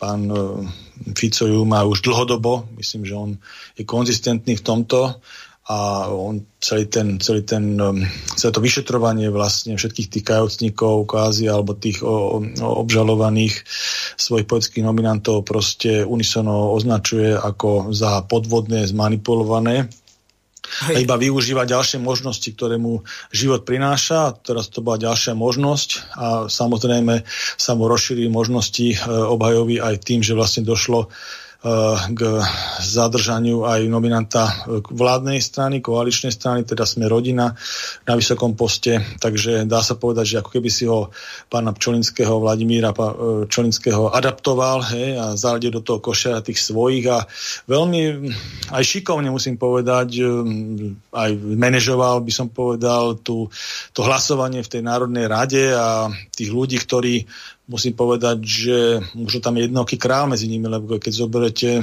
tú kvalitu legislatívnych legislatívy alebo poslancov uh, na strane Olano alebo koaličníkov, to sú veľmi neskúsení ľudia, ktorí nemajú širší politický rozhľad ani o štáte, ani o jednotlivých orgánoch a kompetenciách a tak ďalej. Takže došlo tam k tomu zmetočnému hlasovaniu smerom k tomu pánovi Čolinského a on to mohol kudne urobiť aj to, aby išiel, alebo teda žiadať do rady niektoré toho svojho nominanta, neviem, pána bývalého prezidenta policajného zboru alebo pána bývalého šéfa špeciálnej prokuratúry, ktorí sú takisto v tých kolúznych väzbách. Ale nie, on proste išiel smerom k dominantovi sme rodina, ktoré si pre tento prípad adaptoval úplne machiavelisticky a krásne si tú situáciu vychutnal. A samozrejme Boris Koár tým, že aký je, a má tú pozíciu takú troška priamočiarejšiu tiež v niektorých veciach, takže sa pekne do toho natiahol a došlo k tomu, k tomu hlasovaniu, akému došlo a Pravím, že ale pravím, na začiatku urobil problém ešte pán eh, premiér Heger, ktorý vlastne urobil to, že tento, tento orgán, tú Slovenskú informačnú službu prenechal sme rodina, tým pádom vlastne uh, treba povedať tú vec, že, že keď uh,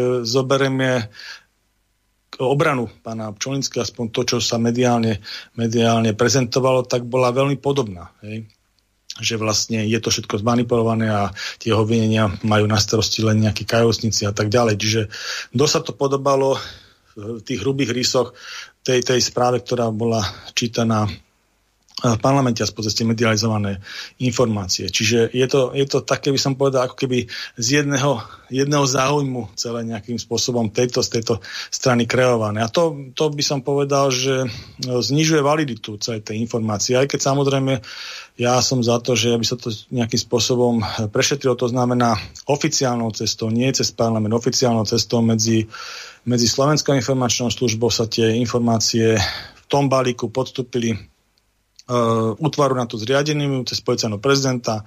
Môže to byť aj pod gestiou ministra alebo teda premiéra a ktorý by to dohľadol, alebo generálna prokuratúra, to už nejakým spôsobom, jak sa dohodnú a malo by sa to prešetriť, aby sa to vylúčilo, potvrdilo proste nejakým spôsobom, ale normálne zákonným spôsobom s tým, s tým pracovalo a neriešilo sa to na fórach, ktoré, ktoré s tým v podstate nič nemajú, ako je parlament, hej, ktoré to je iná, iná časť verejnej moci a na tej poľskej úrovni by som povedal, že zobral by sa vietor z plachiet práve týmto, týmto opozičným stranám, alebo v tomto prípade aj Borisovi Kolárovi, pretože e, tá téma sa živí aj na tom, že nie je proste e, riešená kompetenčne, nie je, nie je proste riešená e, tak, ak by sa mala proste e, týmto spôsobom, ktorý som označil, že vlastne mal by tam byť komunikácia medzi hlavne tými inštitúciami, tými ústrednými orgánmi štátnej správy, ktoré majú v tomto, v tomto relevanciu. Mm-hmm. Mám tu pripravenú ešte jednu ukážku k e, schôdze v SIS, e, tak e, si ju vypočujeme a potom prejdeme na ďalšiu tému.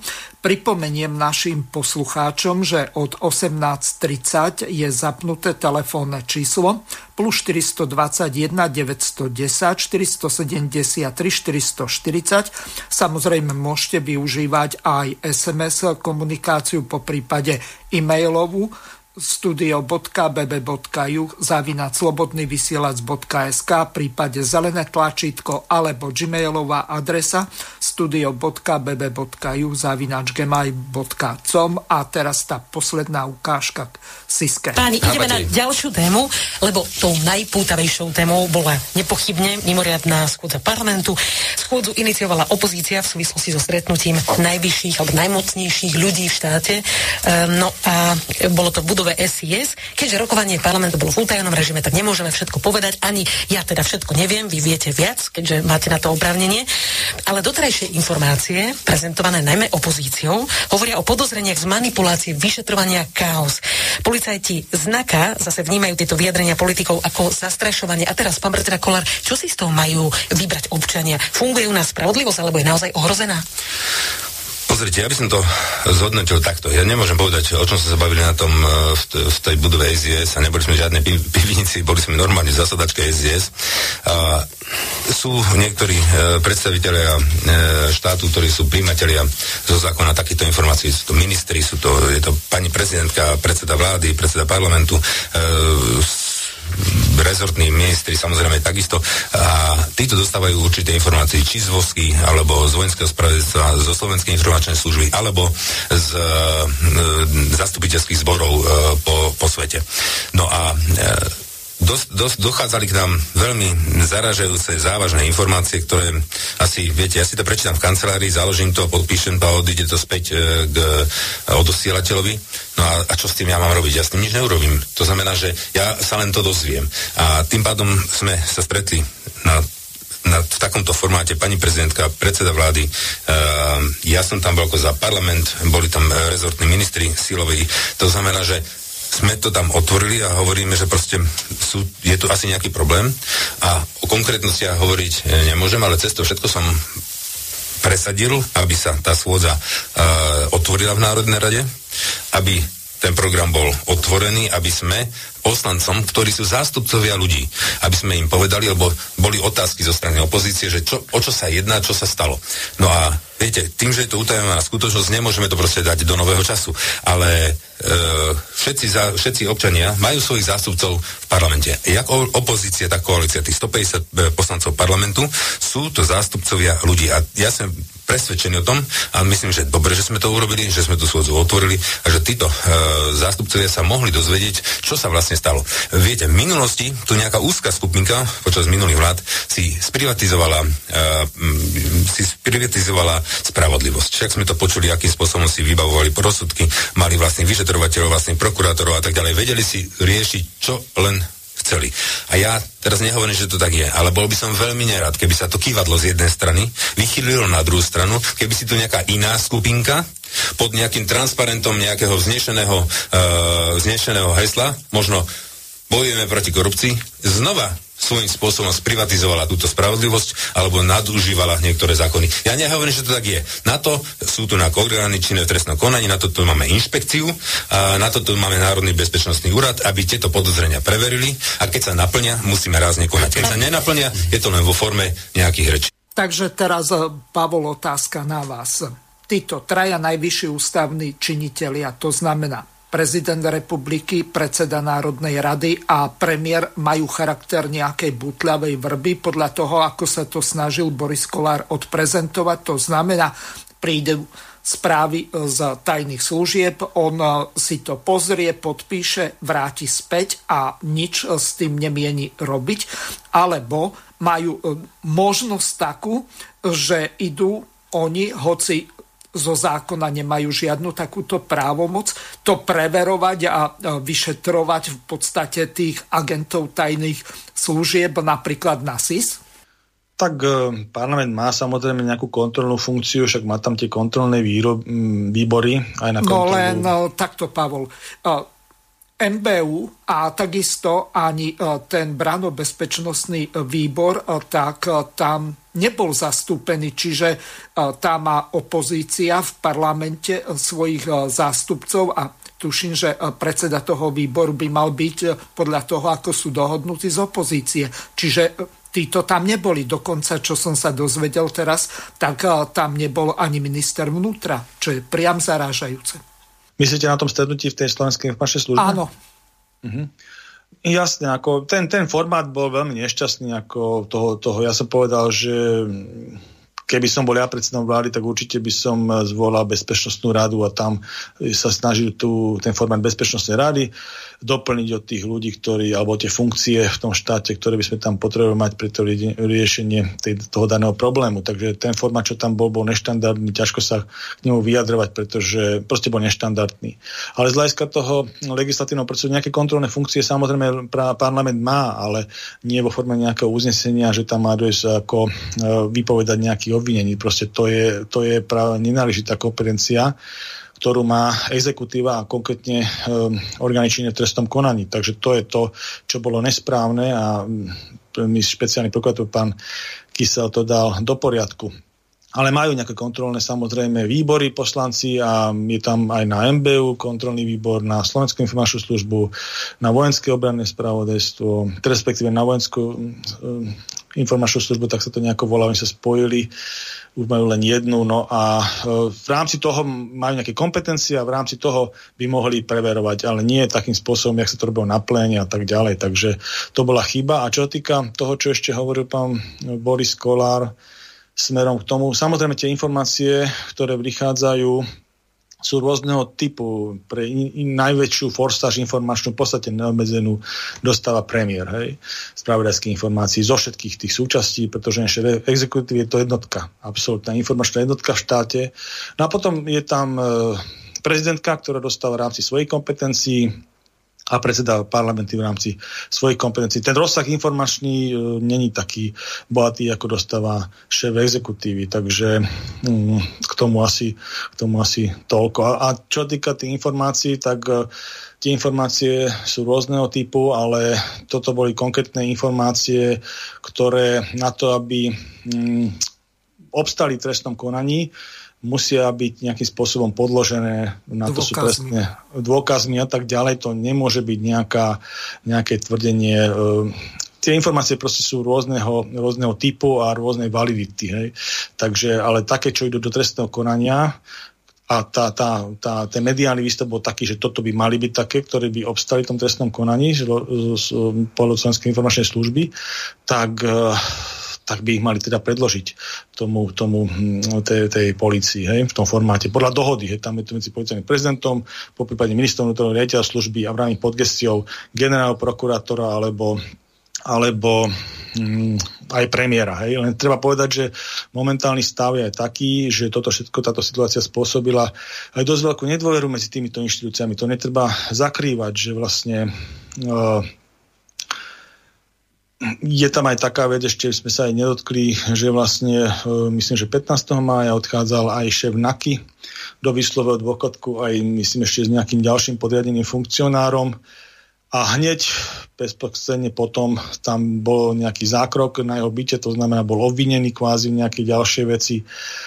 V tom čase bol v zahraničí, tiež sa to robilo nejakým ostatným spôsobom, ktoré ja tiež celkom nezpovedal situácii, lebo to vykopávanie dverí u týchto funkcionárov, ktorí proste uh, boli ešte pred pár dňami, by som povedal, v rozsahu PT oboznávaní s tými najvrcholtejšími vecami v štáte a potom do týždňa je to asi nejaký taký človek, ktorý je veľmi nebezpečný a treba ho hneď zobrať zaistiť s 200 policajtmi, tak to je tiež, by som povedal, veľmi neprimerané a zbudzuje to, zbudzuje to nedôveru, zase taká voda na mlyn proste všetkým tým spochybňovačom a aj tej opozícii, ktorá si treba povedať, že v rámci tej svojej konštrukcie obhajoby e, ide svoje a využije každý, každý chybný krok e, tej protistrany, ktorá teda, dajme tomu, chce nejakú spravodlivosť, a to nemusí byť len tá politická, ale to teraz myslím tie orgány v trestnom konaní a vôbec tí ľudia, ktorí hľadajú tú spravodlivosť tak e, si myslím, že to tiež e, nepomohlo tejto situácii ten, ten, tá forma toho zákroku a,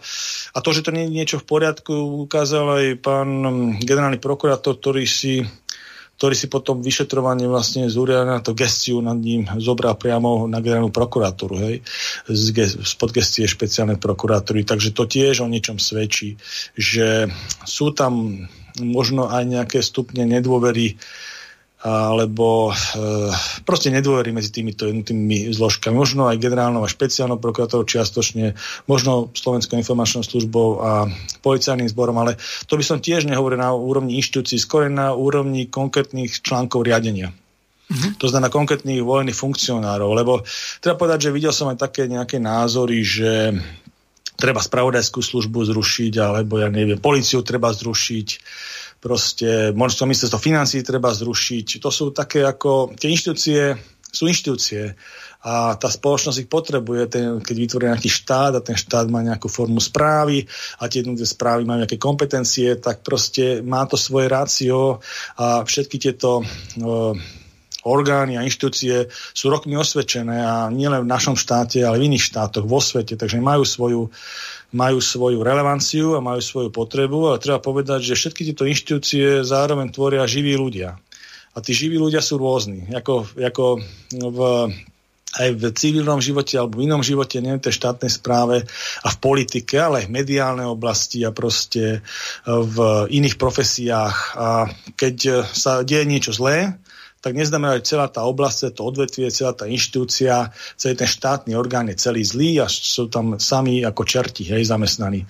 To proste takto nie je. Tú, tú kompetenciu uh, alebo, alebo tú, tú zlotu, hej, treba personalizovať, to znamená na konkrétnu osobu, a tú konkrétnu osobu alebo konkrétne osoby potom riešiť, ale nie riešiť ako celú inštitúciu ako nejakým súknom, súknom zla. Takže to sú veľmi nešťastné s, tými, s takýmito názormi, absolútne nesúhlasím a sú aj, není relevantné. Posunieme sa trošku ďalej. V relácii Luby Oravovej ide o pravdu, tak bol bývalý vyšetrovateľ, teraz trestnoprávny advokát pán Vačok, kde riešil otázku zneužívania parlamentu na vypočúvanie nejakých obvinených. Konkrétne sa tam jednalo z hodov okolností o tohoto e, šéfa Sisky, pána Čolinského Vladimíra, takže ideme si to teraz vypočuť. Na záver ešte jedna taká udalosť, ktorá dosť e, prekvapila. A síce, keď sme na úvod hovorili o tom rokovaní parlamentu neverejnom, tak poslanci si tam odhlasovali, že by chceli uh, vypočuť v pléne uh, Vladimíra Pčolinského, bývalého šéfa SIS, ktorý je väzobne stíhaný, má kolúznú väzbu. Napokon za pár hodín to prokurátor odmietol. Ako vnímate, že toto zákonodarcovia odhlasovali? Hlasoval dokonca predseda parlamentu, návrh podal e, pán Fico, právnik. E, ako to vnímate? Viete, zase sa vrátim. Za 40-ročnú prax som sa s týmto nestretol. Musím sa nad tým pousmiať. Hej. To je, to je nonsens Veď parlament Zákonodárna moc? Zákonodárna moc, jedna, jeden z pilierov vôbec demokracie. Takýmto flagrantným spôsobom chce vstupovať do výkonnej moci. Veď pre Boha, Trestné konanie, to je súčasť výkonnej moci, aby som povedal aj tej najsilnejšie. Tam sú tie orgány činné v trestnom konaní. V súčasnej dobe e, prokurátor, veď majú generálneho prokurátora, oni ho volali, keď chcú nejakú správu, podklady, tak generálny prokurátor im to dá. Čo oni chcú vypočúvať? Akého Čolinského? Čomu? Počúvajte, to je absurd, absurdné. Absurdné. Ja hovorím, to je... E, nie len, že v, roz, v rozpore e, so zákonom, to je v rozpore aj so zdravým rozumom. Takéto niečo.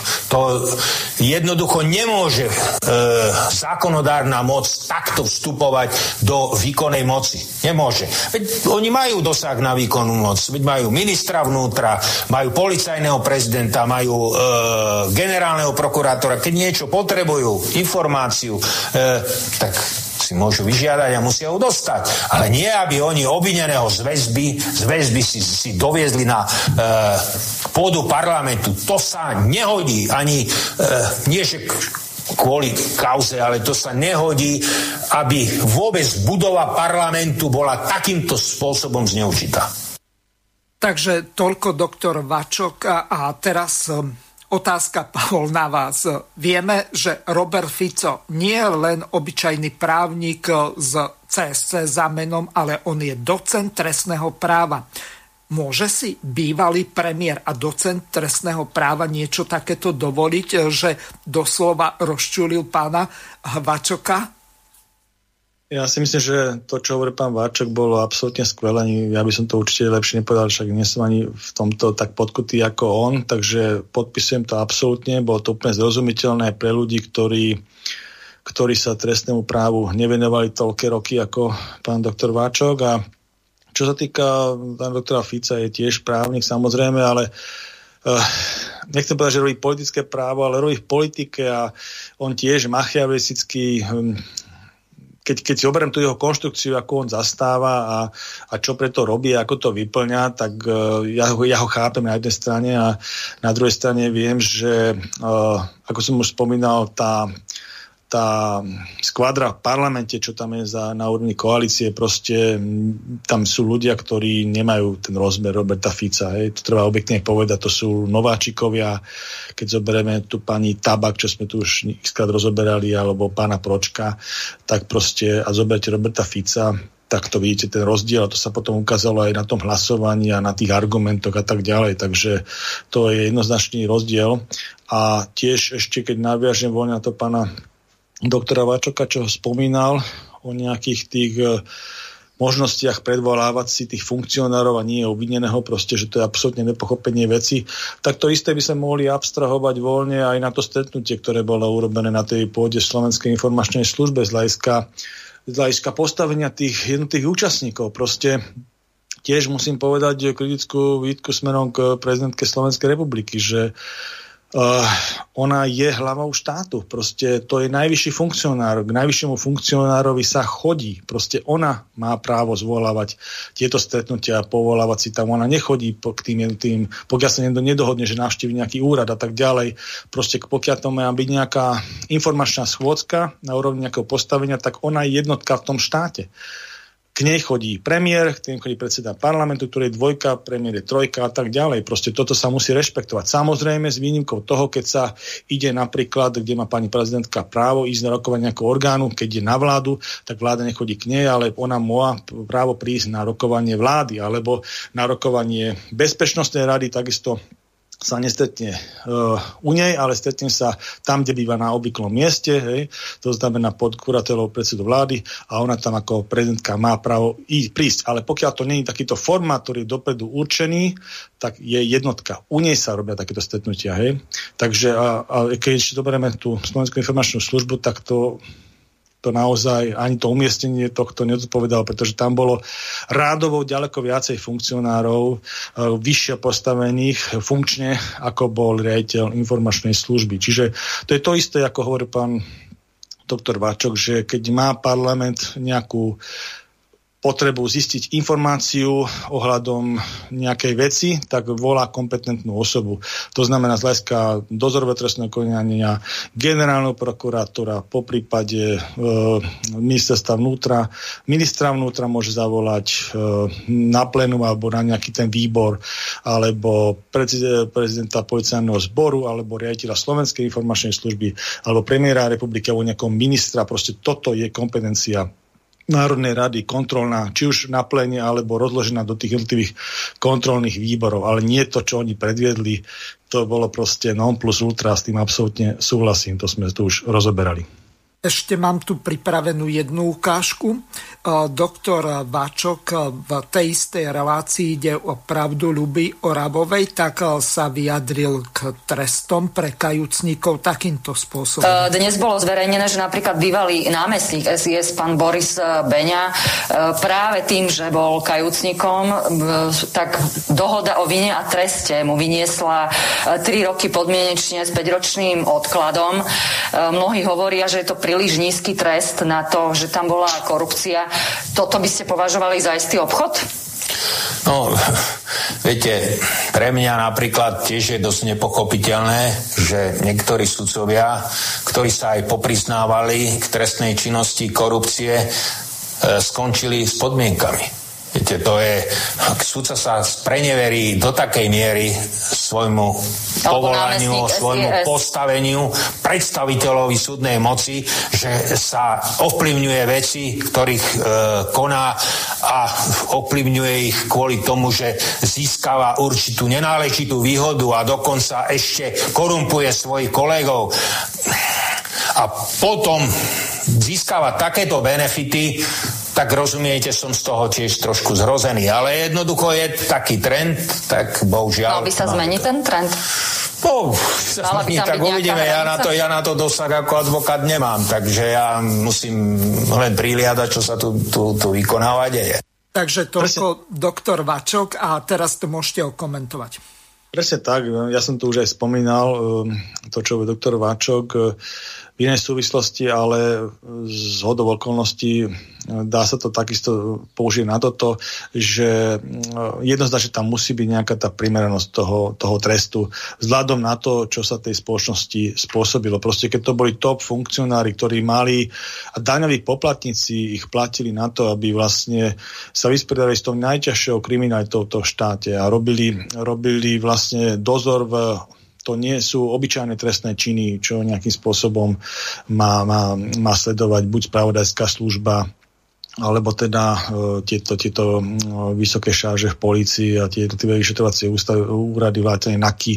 To je proste tá najzávažnejšia kriminalita nielen takáto korupčná štáte, ale aj drogová, neviem ešte tie ďalšie veci, tak e, a on, on miesto toho, aby to, aby to riešil ten človek, tak on to vlastne, mm, všetky tie informácie, všetky tie poznatkové fonty a ja neviem, tie databázy štátne a možnosti toho štátu v tejto oblasti technické, operatívne proste zneužíva a naopak e, na podporu tejto činnosti, tak ako to sú tak závažné veci, však treba povedať, že aj služobný pomer násobí tresty. To sa tu ešte nepovedalo, proste keď ste v služobnom pomere a dostali by ste nejaký trest, dajme tomu v civile, hej, a keď ste v služnom pomere, tak to násobí. Takže za niektoré tresty tam môže byť veľmi zaujímavé palety. Ja ako neviem presne, aké tam boli, ale kľude to môže byť aj 25 rokov a viac, takže to, to nie je sranda aj pre nich. Hej. Takže tam nejaká takáto dohoda, ktorá hovorí o nejakej podmienke alebo o nejakom takomto finančnom by som povedal, dosť neadekvátnom treste. Tam sa spomínal, myslím, pán e, doktor Váčok aj toho sudcu žilinského Polka, doktora Polku, ten prípad, tak e, to je vyslovene tiež e, funkcionár, myslím, bol sudca priamo, ktorý nejakým spôsobom ovplyvňoval, ovplyvňoval tie, tie rozhodnutia svoje prípadne ešte, ešte zabezpečoval tou korupčnou zložkou aj nejakých iných, tak to ako naozaj spreneverenie sa tomu sudcovskému stavu a tak. Takže to, to, to, to musia byť tresty, ktoré zarezonujú tej spoločnosti aj v tom zmysle, že v nejakom výchovnom, aj v tom zmysle, že sa to nemá a tak ďalej a nie, že sú to také neadekvátne výške, výške tých škôd, aj finančné. Je. Treba povedať, že ako som pozeral tie jednotlivé niektoré prípady, samozrejme ja nevidím absolútne ani tie spisy, iba tie medializované informácie, tak uh, tam e, mnohí tí funkcionári policajní sú neskutočne movití. Hej? To, že niekto žije v Dubaji, nejaký funkcionár hej, štátnej správe, tak ja som tiež tam pracoval v tej štátnej správe, aj som vo výslužbe podplukovník, lekár, tak e, viem, aké tam je hodnotenie približne, plus minus, to je na taký normálny slušný život, hej? ale rozhodne nie na to, aby ste podnikali v Dubaji. Mm-hmm. Tak to proste ako je úplne iná finančná liga, to treba povedať na rovinu a, a mnoho ľudí, mnoho ľudí aj myslím v rámci tých spisov funguje v Dubaji. Vôbec Dubaj je taká zaujímavá destinácia z hľadiska týchto všetkých konaní. Hej. Takže myslím si, že bola aj taká nejaká zaujímavá reportáž RTVS, v nejakých súvislostiach, aj nejakých kontextoch reportéry. Takže to bude tiež zaujímavé, že keď sa toto bude, keď to príde do, do toho hlavného pojednávania, bude možno verejne, neviem, uvidíme, tak sa možno niečo zaujímavé v tomto, tomto aspekte dozvieme. Ale v každom prípade sú to, mm, pre, očividne tí ľudia disponujú disponujú veľkými majetkami, na ktoré proste štátna správa a platy štátnej správy nejakým spôsobom, nejakým spôsobom nedosahujú. Hej. Mm-hmm. Prišla nám otázka od poslucháča Milana, ktorý sa vás pýta. Ak sa rozprávame o fenoméne, ktorý hovorí o tom, že menšina spoločnosti vie ovplyvniť konanie väčšiny spoločnosti, zvykneme hovoriť o kritickej mase. Nakoľko sa stretávame s rôznymi percentuálnymi vyjadreniami takejto menšiny voči väčšine, rád by som sa spýtal pána doktora, akú hodnotu by preferoval, použil v takýchto úvahách. Pýtam sa preto, lebo mám pocit, že väčšina spoločnosti stále spí. Otázka znie, koľko buditeľov by malo šancu zobudiť väčšinu týchto spáčov na Slovensku. Ďakujem, Milan. Neviem, či som vás nezaskočil, alebo ja prečítaním nie, ja, tejto ja, otázky, no ale uh, prišla teraz 18. Je, je to, myslím, že rozímavá otázka, určite možno, ja som sa skôr len tak nadýchol, aby som sa tak zamyslel na takom nejakým širším kontextom, lebo to je troška taká filozofickejšia otázka ako taká reálna politika, čo sme tu skoro hodinu a pol rozprávali, ale uh, keby som to povedal v nejakom takom širšom kontexte, ja si myslím, že ja ako som taký konzervatívny človek, konzervatívnu politiku, ktorú mám rád a ktorá vychádza z tej tradície každého toho národa, aj z tej historickej, spoločenskej, konfesionálnej, proste akékoľvek historickej skúsenosti. A na tom si kreuje svoju poznanie na poznanie tej minulosti, si kreuje svoju prítomnosť a, a, a buduje tú budúcnosť, tak uh, môžem povedať, že vlastne um, my sme prešli za posledné tie, keď zoberieme tých posledných 200 rokov úplne dramatickým, dramatickým výko, e, e, dramatickou formovaní tej spoločnosti, slovenskej spoločnosti od, od tých rôznych rokov, dajme k tomu od toho 1848-1849 až to, do dnešných dní. A prešli sme si Rakúskom-Uhorskom, prešli sme si uh, prvou Československou republikou, uh, slovenským štátom vojnovým s tým prvkami národného socializmu. Potom si prešli nejakou medzifázou a húpli sme do do socialistickej, respektíve uh, komunistickej spoločnosti a potom si zase budovali 30 rokov demokracie a všetko toto nás nejakým spôsobom formovalo a musím povedať, že ja to vidím aj v tom, že, že jednak sme prežili množstvo všelijakých útlakov, od ktorých bol, by som povedal, od toho Rakúska, Orska, to bol vyslovené, že národný útlak, hej, to bol taký žal národov a hlavne od toho maďarsko-rakúskeho vysporiadania, alebo teda rakúsko-horského vysporiadania, to bol veľký, veľký tlak e, na to, že vlastne v Uhorsku chceli mať len jednu národnosť a to bola Maďarsko, Maďarska. A my sme prežili prežili sme. Uh, tento tlak potom v rámci Československej republiky tiež bolo nejaký, nejaký uh, formovací ten, ten náš sebaučovací proces a chceli sme sa dotiahnuť troška ďalej. Potom zase národný socializmus to priniesol nejaké tie, kde vlastne nám hovorí, že na základe rasy sa tu budeme deliť a tak ďalej. Potom zase komunisti prišli s tým, s tou profesijnou skupinou, že niektoré tie profesionálne skupiny tu budú vládnuť a tie druhé budú utláčané.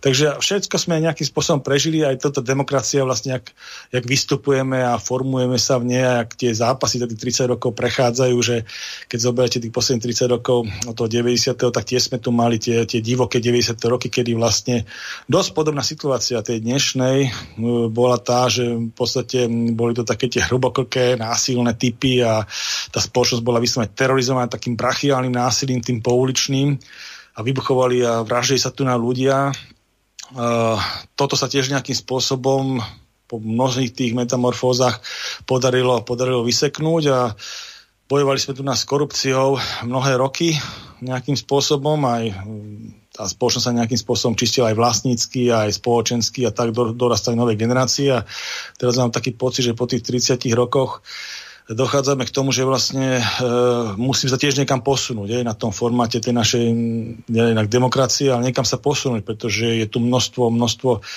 takých vecí, ktoré aj vrátane tejto sofistikovanej korupcie bielých golierov, ktoré si myslím, že je tu veľmi silná a nemá politické tričko. To ešte raz opakujem. A takisto opakujem to, že korupcia, ktorá tu bola aj v predchádzajúcom vládnom období a klientelizmus na štátnej úrovni je aj teraz. Hej. To je druhá vec, že vlastne riešime tu nejaké veci, ktoré riešime, ale to neznamená, že na trafe, na pozadí sa neriešia iné klientelistické operácie. Nejako tiež vyrušili niektoré uh, informácie, ktoré presakujú, ja neviem, ohľadom eh, aj toho rezortu zdravotníctva, mm-hmm. kde vlastne eh, sa teraz štartuje v podstate nejakým spôsobom veľká, veľká akože kvázi zmena v zdravotníctve, reforma aj pod už novým ministrom a nejakým spôsobom to retorizuje, aj keď uh, ešte tak neprenikať do povedomia, ale, ale objavili sa nejaké náznaky, že by chcel kúpiť nemocnicu od Sveta zdravia, aj od Penty proste, ktorá sa stávala. A pritom si myslím, že došiel ako na ministerstvo a tá, tá gestia, tá optika... Počkajte, toho... ja sa vás pýtam, tu v Michalovciach, alebo čo stávajú v Bratislave? Bratislavskú, Bratislavskú. Hej, a proste to, to je zasa ako úplne, e, by som povedal, ťažká mimoza, hej, z hľadiska nastavenia toho, lebo peňazí bude dosť a, a teda ohľadom tej, tej, tej formy e, fondu obnovy z Európskej únie, dalo by sa to spraviť, dalo by sa šikovne, a myšli aj podklady boli takýmto spôsobom dávané, aby sa to dalo využiť na, na e, dostavbu alebo výstavbu alebo, alebo doriešenie toho zdravotníctva stavebno-technického, čiže je tu, je tu taký balík, ako, ako, ako už nikdy, alebo teda dávno nebol, hej, treba povedať, reálny balík. No a ten minister, ktorý prišiel za štár, aj tam za daňových poplatníkov, tak proste mal by priniesť reformu toho a ešte na, na pôdorise toho vlastne tej najťažšej medicínskej krízy, ktoré sme to mali, ako hovoril ešte bývalý pán premiér Matovič o druhej svetovej vojny. Ešte ma celkom nesúhlasím, ale dobre, tak bereme jeho retoriku. Takže a ten COVID-19 nás tu naozaj medicínsky dosť nejakým spôsobom e, obmedzil a treba povedať, že ani sme ho nejakým šťastným spôsobom nezvládli, lebo keď si komparujeme výkonnosť iných krajín v našom civilizačnom roz, e, rozhraní tej Európskej únie plus minus okolie, tá Európa, tak zoberte, aby ste sa nekomparovali s nejakými veľkými krajinami, ktoré majú väčšie množstvo zdrojov a tak ďalej, tak sa komparujme, ko, ko, porovnávajme s krajinami, ktoré sú našej veľkosti približne 5,5 miliónov a to môžete zobrať Fínsko, Norsko alebo Dánsko a keď to komparujete s Fínskom, ktoré má 5,5 milióna obyvateľov, tak na COVID-19 vo Fínsku zomrelo 939 ľudí. Hej? Na, v Norsku 5,4 milióna obyvateľov, tak tam zomrelo na COVID-19 700 182 ľudí. A v Dánsku, ktoré má 5,8 milióna obyvateľov, zomrelo 2509 ľudí. Hej. A na Slovensku na COVID-19, ktoré má 5,4 milióna obyvateľov, zomrelo 12 200 96 ľudí. Takže tu na vidíte tú výkonnosť toho zdravotníckého systému, ktorý sme my mali, jednak aj spôsob odborný, aký sme bojovali s tým covidom, ale aj celkové tá zdravotnícká sieť. Proste my sme prepadli s, tou, s tým našim e, porovnaním s týmito vyspelými, vyspelými štátmi, kam sa inak ako aj my radíme, aj keď sme možno na chvosti toho vyspelého sveta, ale sme tam. Takže v hľadiska tých porovnaní sa kľudne môžeme do, do tejto sféry proste porovnať a s týmito vecami ako e, argumentovať aj pri tom, že vlastne musíme investovať do tej štátnej siete, do tej, do tej kosty tej štátnej siete, to znamená do tých koncových nemocníc pre tie jednotlivé regióny a tak ďalej. No a to musí mať nejaký koncept, nejakú aj z hľadiska doškolovákov a po, po, podstate medicínskych pracovník pre, pre medicínskych pracovní, pracovíc doškolovacích pre lekárske fakulty a tak ďalej, hlavne čo týka nemocnice v Bratislave, hej. Aj takéto hľadiska tam musíme zohľadňovať. A toto musí byť normálny projekt, ako pre celé Slovensko a tak ďalej. A nie, že tu na ad hoc proste každý chvíľku ťa pilku dojde pán minister Lengvarsky, ale len tak ho napadne, možno, alebo možno tam mal nejaký lobistický telefonát, si viem predstaviť, ide do, do nemocnice mm, Sveta zdravia, čo patrí pod kuratelu Penty a povie, že, to, teda, že by to možno aj zvažoval nad odkúpením. A to ešte poviem, že keď bolo najhoršie z hľadiska COVID-19 a rozbiehala sa infekcia v republike, niekedy v marci alebo apríli, tak ešte pod ministrom Krajčím robil pán štátny tajomník Stachura, sa myslím volal, a ten bol poverený takou úlohou, že mal by zmapovať kvázi kritickú infraštruktúru v nemocničnej sieti, teda to jedno, aká vlastníctvo, či to je štátna alebo súkromná. A treba povedať, že svet zdravia ho nepustí do svojich zdravotných zariadení na mapovanie tejto siete. Hej.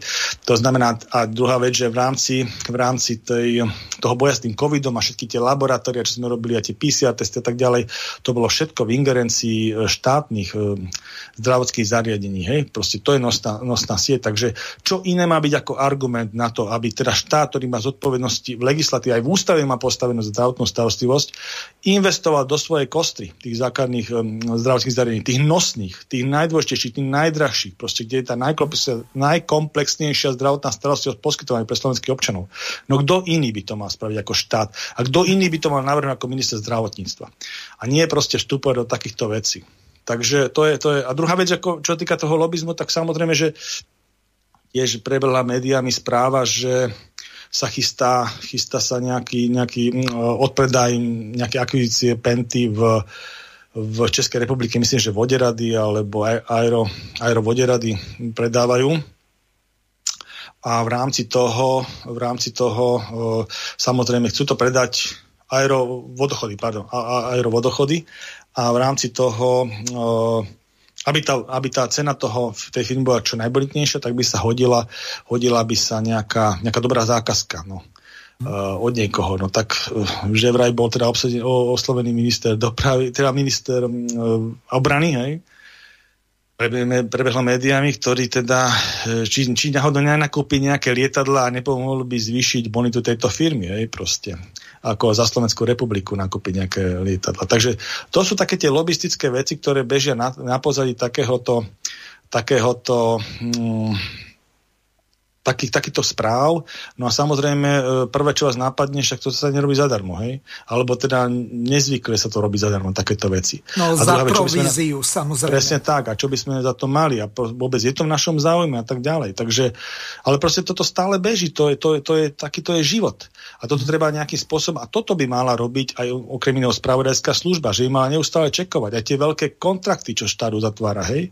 Tie, tie tendre a tak ďalej. Tu nám bolo počas núdzového stavu stavu mm, e, jedna aj z možností, že vlastne sa tie tendre nemuseli robiť, že sa to boli nejaké priame zadania, hej, finančne. Takže tam išlo dosť veľa peňazí. Proste nejaká, nejaká kontrola, aj spravodajská, aj nejaká iná, proste nad efektivitou vykladania finančných prostriedkov daných poplatníkov. Takže tu je, tu je strašne veľa vecí. Ja vidím aj také všelijaké náznaky, ako mm, je aj zo pár aktivistov v rámci Olano, myslím, že na východnom Slovensku, veľmi aktívny z hľadiska ukrajinskej, ukrajinskej hranice, slovensko-ukrajinskej hranice. A neustále tam poukazujú na rôzne formy proste kriminálnej činnosti a tak ďalej, od pašavania cigariet po, po, ja neviem, ľudí a tak ďalej. A ja som nevidel nejaký výstup oficiálny k tomu, hej, alebo nejaké stanovisko proste, alebo nejaká prešetrovačka, alebo proste aj, aj vlastnou činnosťou, že by tam odhali nejakú trestnú činnosť. Takže a to sa mi naozaj nezdá, že proste pri tak rozdielných svetoch, takom strete tých svetov, tam nejakej z času na čas nejaké takéto veci nepríde. Takže ako to mi stále prichádza k tomu, ako hm, viete, že Smer SD má takú krupobytku Robert Kaliniak za svojho obdobia, že e, keby to bola nejaká korupcia, tak by sme to predsa vyšetrovali, hej. Akože nevyšetrovali tú korupciu a tak ďalej, lebo žiadna nebola, takže vlastne, no a teraz vlastne došlo k tomu, že sa teraz korupcia začína vyšetrovať, hej, a vidíte, čo to všetko robí na tej poetskej scéne. Mm-hmm. No a takisto oni mali neustále v rámci poetského boja poukazovali na chyby Durindovej vlády. Čak boli samozrejme objektívne chyby aj veľmi, veľmi, by som povedal, po cenu alebo uh, nevýhodne pre štát sa predávali statické podniky, hej, ale oni s tým reálne nič neurobili, okrem toho, že politicky o tom rozprávali, alebo jak sa postavili k spisu Gorila, hej, celej tej akcii. Takže rozprávali o tom v rámci politického boja, to stále využívali, ale keď zoberte konkrétne veci, že by niečo za tých 12 rokov v tej veci vyšetrili a reálne niekoho postihli, tak nie. Hej? Takže ako to treba tiež tak brať. Proste my sa teraz niekde, sme na tej kryžovatke a niekam sa posúvame. Tiež treba brať to, že vlastne aj tí ľudia, ktorí sú v tých kolúznych väzbách, uh, majú právo na ten spravodlivý proces, musíme to zabezpečiť. A môže sa stať, že niektorí z nich budú spod obvinenia oslobodení. To sa môže stať. Čiže to netreba brať takto, že vyslovene teda z, že, že, že len s tou jednou možnosťou počítať. Môže sa stať aj toto, hej? Ale zatiaľ sú v tých olúznych väzbách a tá dôkazná situácia je nejaká, obhajoba je nejaká a uvidíme, jak to v tých procesoch, ale v tých procesoch, ktoré sú na to určené, to znamená v tých prípravných pojednávaniach a v hlavnom pojednávaní na súdoch, ako to obstojí. To nikde inde sa nemá riešiť, nemá sa to riešiť v parlamente, nemá sa to riešiť takou formou, ako to teraz rieši na dikcii tej opozície, koalície a tak ďalej, lebo naozaj tých ľudí v reále, oni potrebujú, aby toto fungovalo a v reále potrebujú, aby sa, aby sa ten štát staral o to, čo ich najviac zaujíma. To znamená, ako naštartovať tú spotrebu, však tu máme kopec ľudí, ktorým stáli rok biznis, hej? to treba povedať. To není len gastro, to není len, ja neviem, cestovný ruch a všetky tie ostatné veci na to naviazané. To je ďaleko viac. Takisto aj pre tie decka celý školský rok je vlastne v čudu. Hej? Vlastne oni sú najviac postihnutí, ja hovorím, z hľadiska toho hlavne stredoškoláci, ktorým chýba sociálny kontakt. Treba povedať, že ani to uh, distančné vzdelávanie nenahradilo to prezenčné, prezenčné vzdelávanie, tú kvalitu prezenčného vzdelávania. Takže no. oni sú najviac ochudobnení. Hej? To treba tiež otvorene povedať. Jasne. A ďalšia vec, že, že máme tu aj také tie resty finančné, rozpočtové, tie mínusy a ešte na, teraz mm. navyše chceme tých 3,7 miliardy eur proste vynaložiť. Ja sa tiež pýtam, že, že tu ani neprebehla nejaká diskusia. Mi to strašne chýba, že nediskutuje sa o týchto veciach ani na nejakej... Ja by som o mnoho radšej disk, uh, diskutovala a vyjadrovala sa názory k takýmto odborným stanoviskám ako k takýmto vyslovene veciam, ktoré spadajú mm. pod úplne iné korania, hej? pod tie Jasné. trestné činnosti. Lebo to, my, na to, my toto ani nevidíme. Hej? Čiže vlastne ako e, o tom, o tom není politika o trestnom konaní. Hej? Trestné konanie, mm. trestné konanie. Má svoje inštitúcie, má, svoje, má svoj súbeh a politika o niečom inom. To je vlastne o tom, čo s tým štátom, ako to smerovať politicky Jasné. jednoznačne, mm-hmm. že, že trestné konanie musí byť nezávislé a musíme čo najviac teda ako tú nezávislosť zabezpečiť. Do akej miery hej, sa to podarí, ale treba to zabezpečiť. To je poľské vyjadrenie, viacej niečo tam k tomu. Hej. Napísal nám poslucháč, ktorý nás krásne oslovil. Čaute chlapci, mám otázku na pána doktora Nemca. Teraz som čítal, že sa objavila nová vietnamská mutácia COVID-19. Údajne je to kombinácia britskej a indickej mutácie. Nevedel som, že vírusy môžu kopulovať, zaujímavé slovo. Je, je to biologicky vôbec možné, že dve mutácie vírusov sa takto spárujú a vznikne ďalšia mutácia? Pýta sa vás poslucháč, ktorý sa nepodpísal. Mm-hmm. Uh, vírusy mutujú, pretože uh, vírusová, vírusový genom je zakodovaný na RNA, RNA podstate. A tá e, sa mení cez jednotlivých pasažierov, čiže cez jednotlivých hostiteľov, cez jednotlivých nakazených ľudí, ako prechádza ten vírus, tak on sa mení vo svojom genofonde. Tá, ten genofond, um, genotyp na to viazanie na to RNA není stabilný. A môže zmutovať smerom k nejakej virulentnejšej, horšej podobe a môže zmutovať na nejakú takú, ktorá už je tak nákazlivá. Takže toto robí aj všeobecne vírus a robí to aj SARS-CoV-2, teda vírus COVID-19. Naproti tomu baktéria, má viazanú e, svoj genotyp na DNA a tá, to je stabilné. Čiže keď zoberiete nejakú baktériu, napríklad kochov baciu, čo robil tuberkulózu, tak keby sa rozmrazil kochov baciu z roku 44, a bol by dneska ako funkčný, tak e, hľadiska genómu je to to isté. Je to DNA. Aj my sme na formáte DNA, ale vírusy na, sú, sú na formáte RNA, takže oni vlastne tým pasážom cez jednotých hostiteľov mutujú, čo je vlastne dosť nepríjemné. Ale treba povedať, že aj z hľadiska tých očkovacích látok, ktoré boli e, teraz uvedené na trh, tak vlastne tá prelomová metodika e, je metodika mRNA, ktorá e, celý ten genóm vlastne synteticky vystava a aj z hľadiska tých mutácií je to veľmi efektívne. Je to také očkovanie 21. storočia, kedy vlastne e, máte nový, nový genom, dajme tomu ten, čo ste spomínali, alebo brazílsky, alebo akýkoľvek iný, mm. tak ten sa vlastne sekvenuje, sa zistí, ako to vyzerá, potom sa ako keby e, odskrutkuje, alebo úplne na novo vyskladá e, tá syntetika toho genomu a dá sa nová vakcína, ako v rámci na revakcináciu. Keby sa išlo vo formáte Louis Pasteur, to je vlastne štandardne na, tom, na tej báze Johnson Johnson, e, Sputnik alebo, alebo AstraZeneca, tak vlastne tam sa bere čas genomu e, toho, toho vírusu samotného, toho, toho RNAčka a ten vlastne robí tú imunitnú odpoveď. Takže z hľadiska e, tvorby novej vakcíny a novú mutáciu je to troška komplikovanejšie. Takže, a ešte sa vrátim k tomu, ešte sa vrátim k tým očkovacím látokám, lebo to je tiež také zaujímavé, čo urobil pán minister Lengvarský. Ehm, ten Sputnik proste s jakou verbou sem prišiel, ako to robil, po zvyku mal pán Matovič, pán premiér Matovič, že, že vždy také bombastické veci on má rád, on to vie tak ako ako urobiť také pr okolo toho, tak uh, urobila, myslím, že niekedy, niekedy v marci to ešte priniesol ten Sputnik, ale urobil to tak svojsky, že uh, nejakým spôsobom to neodkomunikoval s tým domácim regulátorom, a treba povedať, že vakcína, ktorá je na Slovensku, nemá povolenie ani e, európskeho regulátora, teda EMI, a nemá, čo je najdôležitejšie pre nás, ani e, povolenie šukla, čiže nášho regulátora tak e, bolo to na tom, že vlastne sa to kvázi môže podávať ako experimentálny liek, čo môže teda schváliť minister Lengvarsky. Hej? Mm a teda povedať. Lenže niečo iné, keď takýto liek, ten má tiež taký špeciálny formát, ak sa to robí, že hm, musí byť žiadosť, žiadosť nejakého poskytovať zdravotnej starostlivosti, kde leží nejaký konkrétny pacient a pre neho sa tento liek na nejaký mimoriadný dovoz urobí a nemusí sa prechádzať tými regulátormi a on s tým súhlasí a tak ďalej. Vravím, že toto sa dá na tých jednotlivcov využívať takýto formát, ale niečo iné, keď vy donesiete vakcínu v počte 2 milióny kusov pre 1 milión obyvateľov, lebo to je tiež dvojzložková vakcína, vakcína v dvoch dávkach sa dáva. Takže pre 1 milión obyvateľov.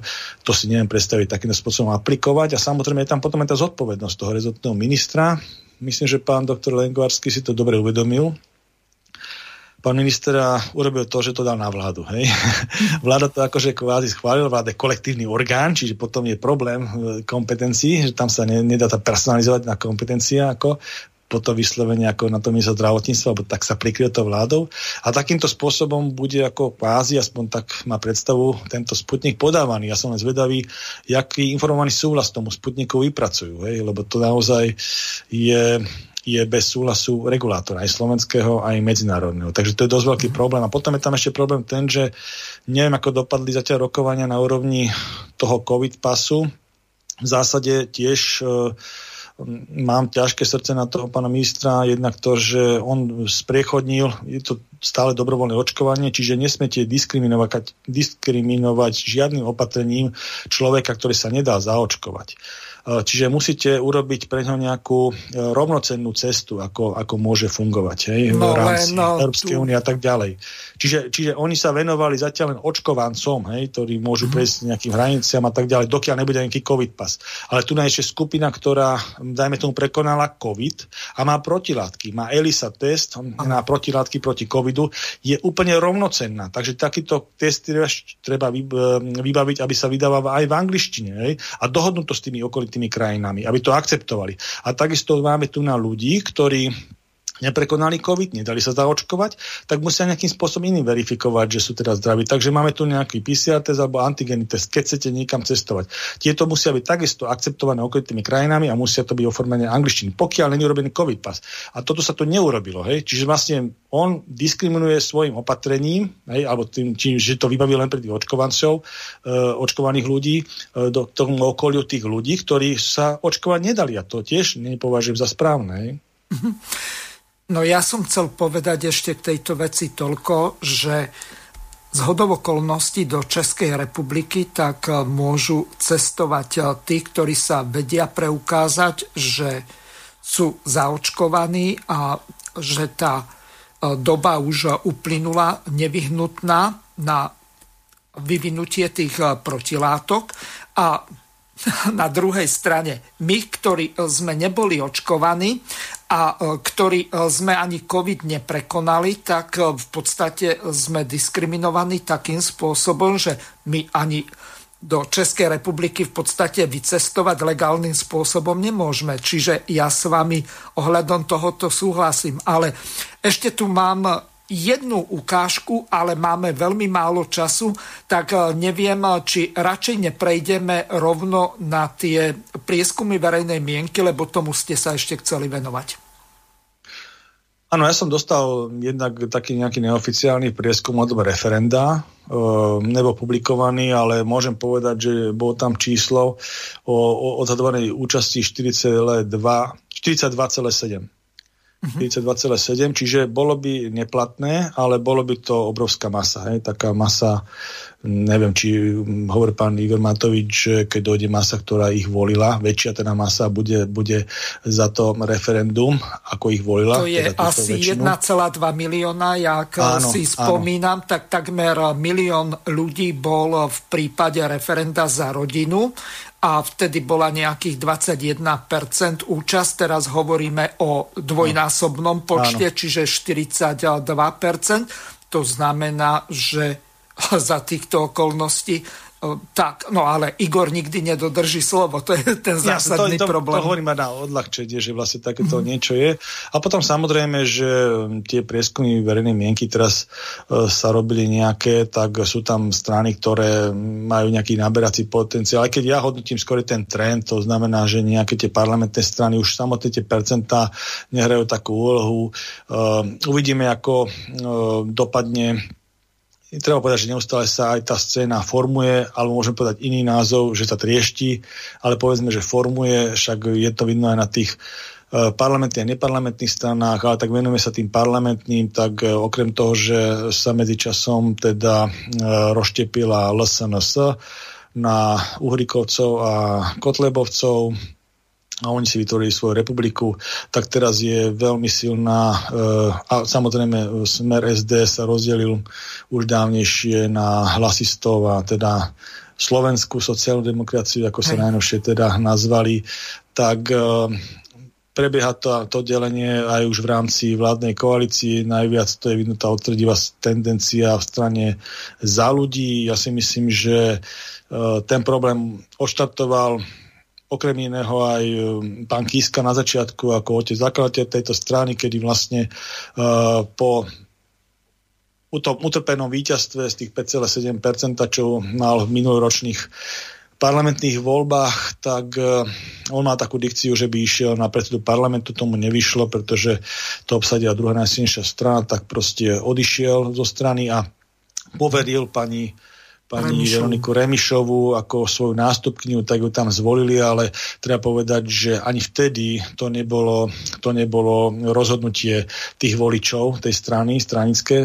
Podľa mňa by si tam zvolili úplne inú osobu, ale teda ten jeho vplyv v tej strane bol natoľko silný, že teda keď poveril nejakého člena ako svoj nástupníctvo, tak to akceptovali, ale ukázalo sa, že to bola veľká chyba, chyba a a vlastne aj teraz uh, bol, myslím, že akceroval ten, ten, ten problém uh, vládna kríza, ktorá ktorá, pri ktorej by som povedal, že uh, asi behom toho mesiaca boli rôzne rokovania, kde uh, najviac na tej Veronike Remišovej bolo vidno to, že strašne chce ostať na tom ministerskom poste a že je schopná zobchodovať čokoľvek bolo to vidno v tom reálnom čase, teraz to jednotliví tí členovia tej strany prinášajú na verejnosť, že áno, bolo to tak a, a zrejme uvažovala a robila nejaké konkrétne kroky a nejaké ponuky dovnútra strany na to, že sa pripravíme na trojkoalíciu bez Sasky, ako sa to zvrtlo troška inak, ale teraz to používajú proti nej. A samozrejme sú tam aj nejaké tie e, mocenské jednania z hľadiska strany za ľudí v rámci koaličných jednaní, kde zrejme tiež e, nie je tam spokojnosť vnútri tej strany so stanoviskami, akým spôsobom reprezentuje v týchto koaličných rokovaniach a v zásadných veciach stranu za ľudí Veronika Remišová. Takže je dosť možné, teraz najnovšie informácie sú také, že by mal byť mimoriadný snem.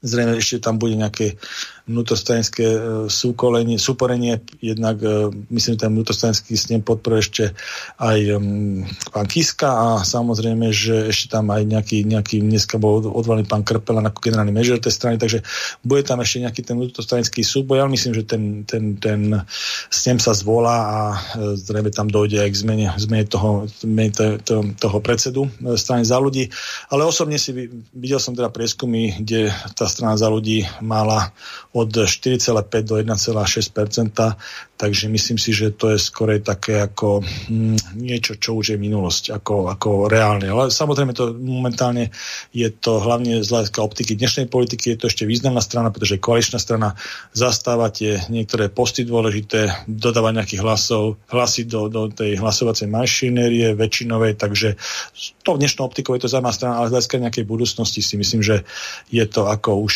e, pase tiež e, je tam zaujímavý vývoj zo strany Smer SD, e, aj keď sú výskumy, teda také prieskumy, ktoré dávajú nejaký náraz. Ja som videl aj prieskumy, ktoré tlačili smer SD pod 5%, takže je tam tiež taká zaujímavá oscilácia.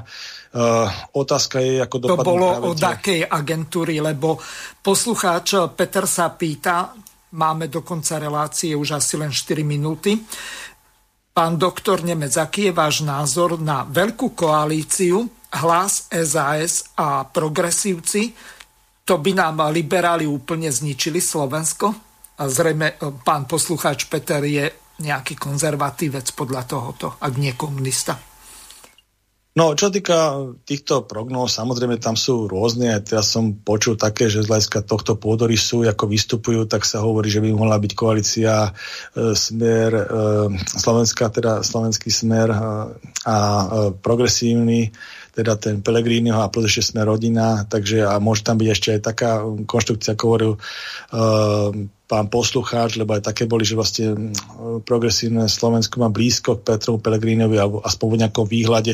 Takže takých konštrukcií je veľa. Tiež je konštrukcia o tom, že by sa urobila nejaká konzervatívna strana zjednotená.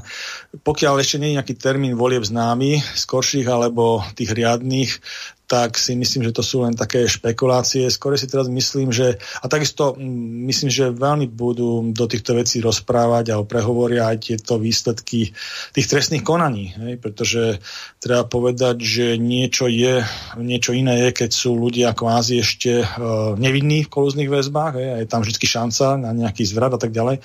A niečo iné, keď je definitívny rozsudok a bude rozsudok, dajme tomu, odsudzujúci a to bude meniť optiku aj hlavne vo, vo strane nielen Petra, teda Roberta Fica, ale Petra Pellegrini, ktorý sa snaží teda odputať od toho celého, ale Robert Fico to hovorí jednoznačne, je to aj môj názor, že vlastne e, celá politická kariéra Petra Pellegrinu je spojená so smerom SD 20 rokov, čiže na každý post, kde bol nominovaný, e, či už ministra školstva alebo podpredsedu vlády pre informatizáciu, predsedu parlamentu, predsedu vlády, to bola nominácia Smeru SD, čiže Peter Pellegrini je súčasťou toho celého a aj všetkých tých rozhodnutí, ktoré vlastne táto strana v slovenskom politickom spektre urobila, takže nejaké odstihnutie sa na základe nejakého vyhlásenia neprichádza do úvahy. Posledný e-mail. Zdraví vás páni. V zahraničí je okolo pol milióna voličov a my sa v referende nemôžeme zúčastniť v podstate e, posluchač sa na to pýta, že e, čo za daných okolností e, sa dá robiť, keď cez referendum sa, ako v referende sa nedá hlasovať v zahraničí, čiže ja si myslím, sa že... zrejme diskriminovanie. Áno, ale v rámci tohto referenda sa už asi v tejto veci, pokiaľ to tak je, nevedia urobiť nič, tam sa už len počká. My sme minule hovorili, keď sme typovali, že pani prezidentka urobí to, čo urobila, tak sme to typovali správne. Proste pani prezidentka referendum posunula na ústavný súd, a ten rozhodne, keď rozhodne, tak uvidíme ako, ak sa, ak sa rozhodne z prospektu referendum, čo si myslím, že by malo byť, tak povedal, že nebudú byť žiadne problémy a vyhlasil niekedy v septembri, takže to referenda sa treba zúčastniť čo najväčšom počte. A myslím si, že tejto krajine to len pomôže, keď bude konfrontovaná tá polická reprezentácia, pokiaľ on nevie vyvodzovať nejakú poľskú rozhodpovednosť za svoje kroky, bude konfrontovať, konfrontovaná s ľuďmi, hej? To je vlastne, lebo všetká moc v štáte patrí ľuďom, to nie je len kliše, to nie je len formálny článok ústavy, je to realita a keď e, je referendum a ide sa, ide národ k urne, tak e, parlament šúcha nohami, to treba povedať otvorene. Mm-hmm. A rozhodne výsledok. Je tam tak vysoké kvórum, ktoré samé o sebe je relevantné a keď bude 50% ľudí a z tej 50%, 50% na plus jeden hlas a z tých 50% ľudí a jeden hlas sa rozhodne prospech referenda, tak formálne Národná rada to uh, tým legislatívnym návrhom na skrátenie volebného obdobia to uvedie do, do činnosti. Tam si neviem predstaviť iné rozhodnutie. Ďakujem vám veľmi pekne. Čas dnešnej relácie uplynul. Lúčim sa s vami a takisto aj s našimi poslucháčmi. Prajem vám príjemný večer. Do počutia. Večer, do počutia. Vysielací čas dnešnej relácie veľmi rýchlo uplynul, tak sa s vami zo štúdia Banska Bystrica Juh lúči moderátor a zúkar Miroslav Hazucha, ktorý vás touto reláciou sprevádzal. Vážené poslucháčky a poslucháči, budeme veľmi radi, ak nám zachováte nielen priazeň, ale ak nám aj napíšete vaše podnety a návrhy na zlepšenie relácie, lebo bez spätnej väzby nebudeme vedieť relácie zlepšovať. Za čo vám opred veľmi pekne ďakujem. Do počutia. Táto relácia vznikla za podpory dobrovoľných príspevkov našich poslucháčov. Ty, ty sa k ním môžeš pridať. Viac informácií nájdeš na www.slobodnyvysielac.sk Ďakujeme.